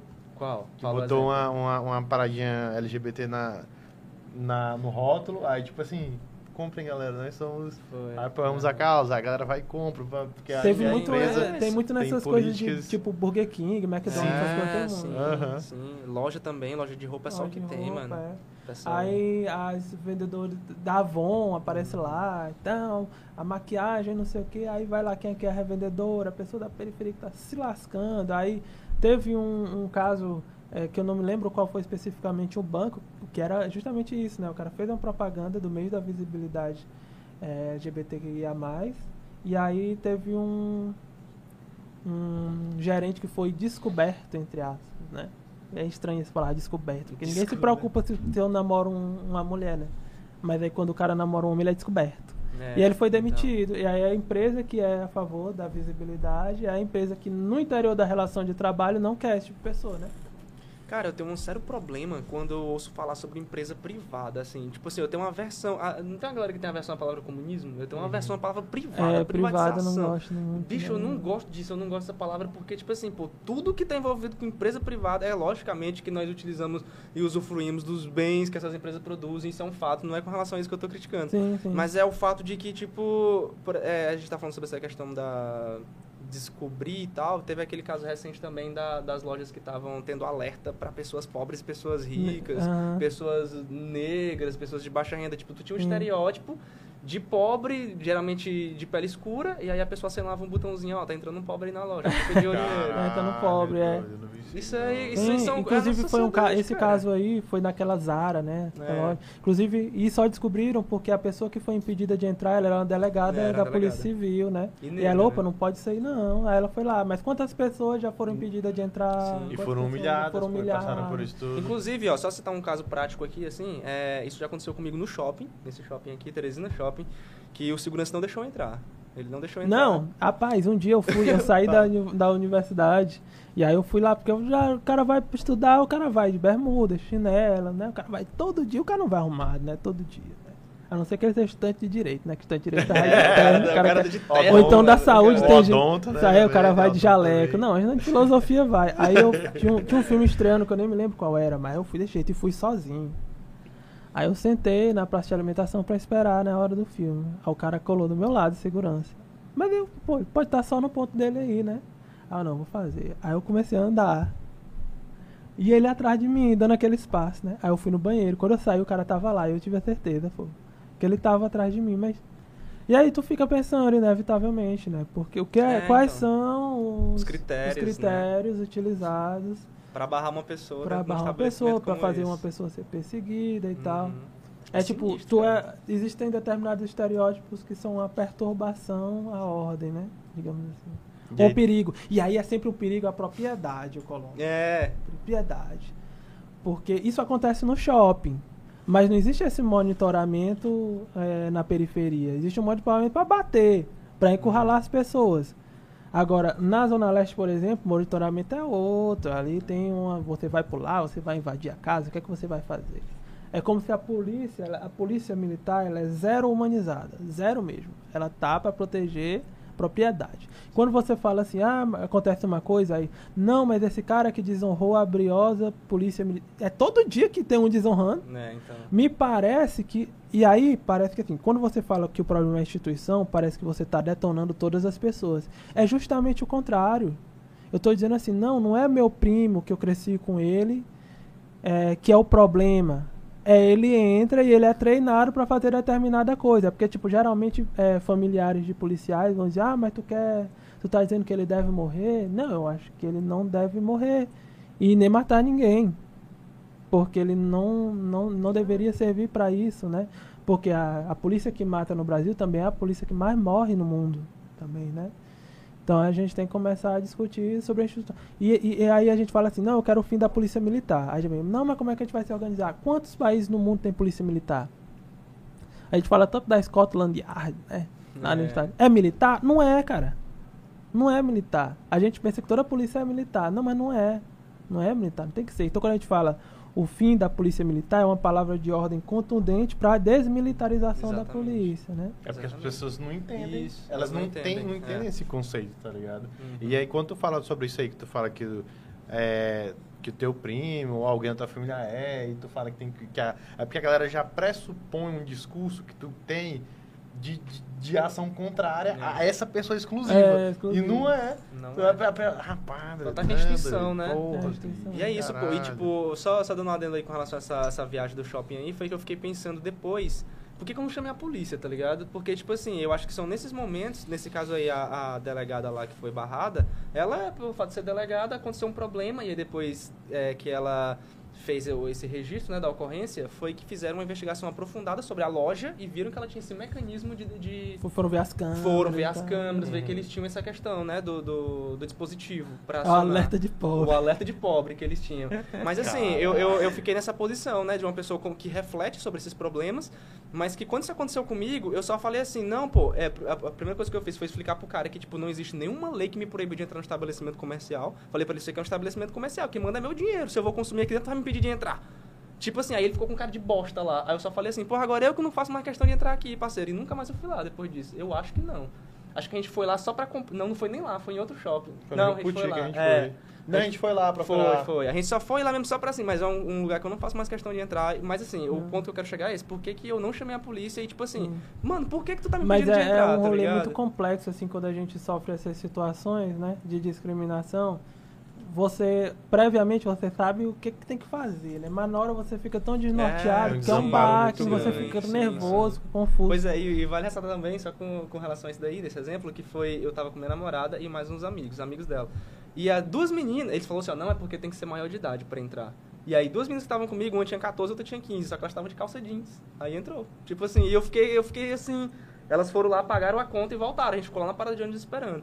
E eu fiquei pensando, mano, por que, que eu não fiz nada com relação a isso? Porque, tipo, beleza, comigo eu, eu, sou de boas com relação a isso. Tipo, de boas no sentido de que eu sei, me conheço e sei lidar com esses problemas, com essas narrativas. Eu absorvi isso e só entendi que aquele cara é um boçal. Mas tem gente, pô, que pode passar por isso e, tipo, sofrer problemas psicológicos. A pessoa sofre um trauma. Um porque trauma, a pessoa não é. sabe lidar com relação a isso, né? Você e eu, tipo assim, mal. foi um momento de, de, de impotência mesmo. E eu acho, assim, assim que essa, esse, esse problema da discriminação, ele tem... Porque o racismo, o racismo ele é uma relação social, né?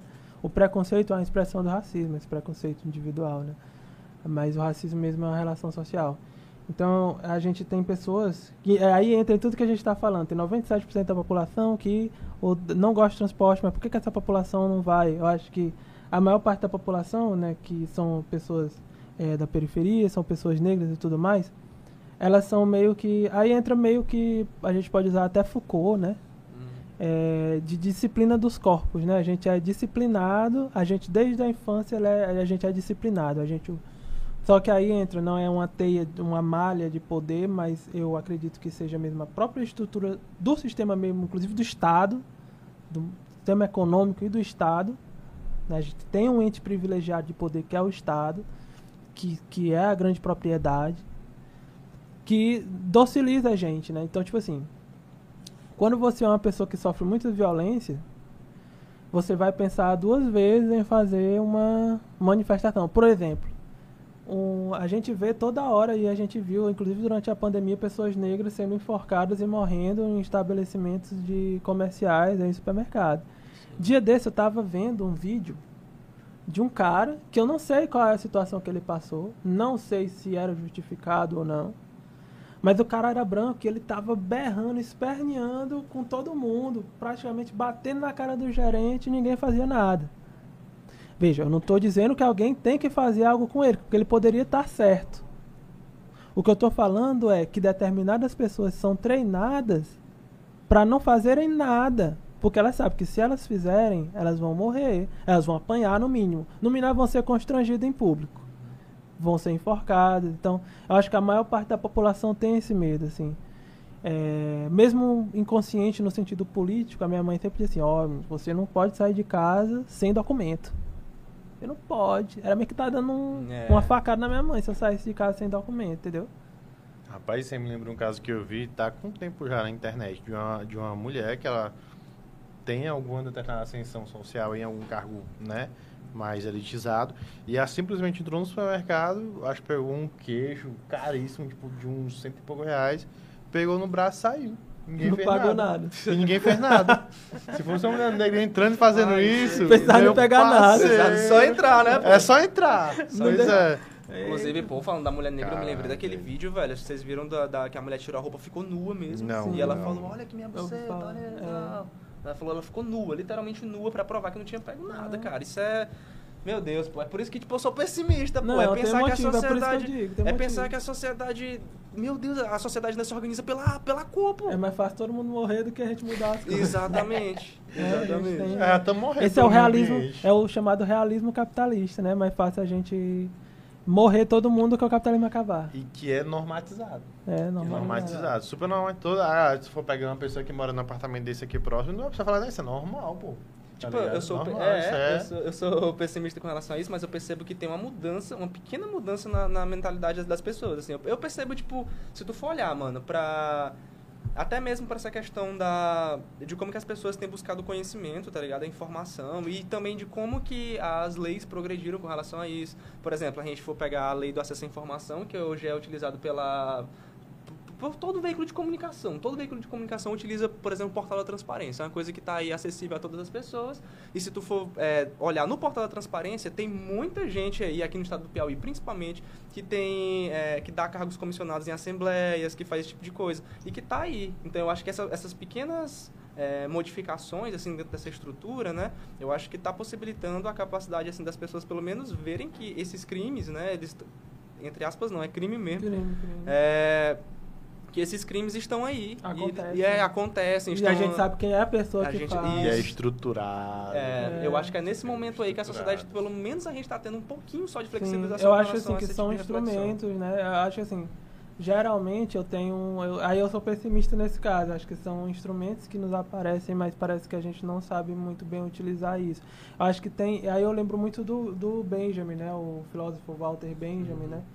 Quando ele vai falar lá na tese, nas teses sobre o conceito de história, ele vai falar que a história tradicional é aquela que a gente vai progredindo, né? a ideia que a gente, já as coisas vão melhorando e tal. E aí, só que a gente chega num momento que a gente percebe assim, pô, como que, no caso dele, né? Uma sociedade como a alemã, que é tecnicamente desenvolvida, se torna nazista, né? Se torna bárbara, entre aspas, digamos assim que é o caso da Itália. Como a gente aqui chega, elege o Bolsonaro, ou os Estados Unidos elege Donald Trump. Então, parece que o, a gente percebe a história melhorando porque a história é contada do ponto de é. vista dos que vencem. Super, ele, aí ele vai dizer né, que todo monumento de cultura é um monumento também da barbárie. Né? Quando a gente fala, o próprio Kropotkin né, vai falar do crédito, crédito né, quando o sistema de crédito, o que é que Inegavelmente, o sistema de crédito ele, e o desenvolvimento da indústria possibilitou muitas coisas, né? Avanços técnicos e tecnológicos e tal. Mas esse monumento da cultura é também um monumento da barbárie, porque é, o que era que desenvolvia, fazia desenvolver a, a indústria capitalista nascente é, na Inglaterra, lá no porto de Liverpool, por exemplo, era a plantação de algodão nas colônias. E quem era que produzia algodão nas colônias? Pessoas escravizadas.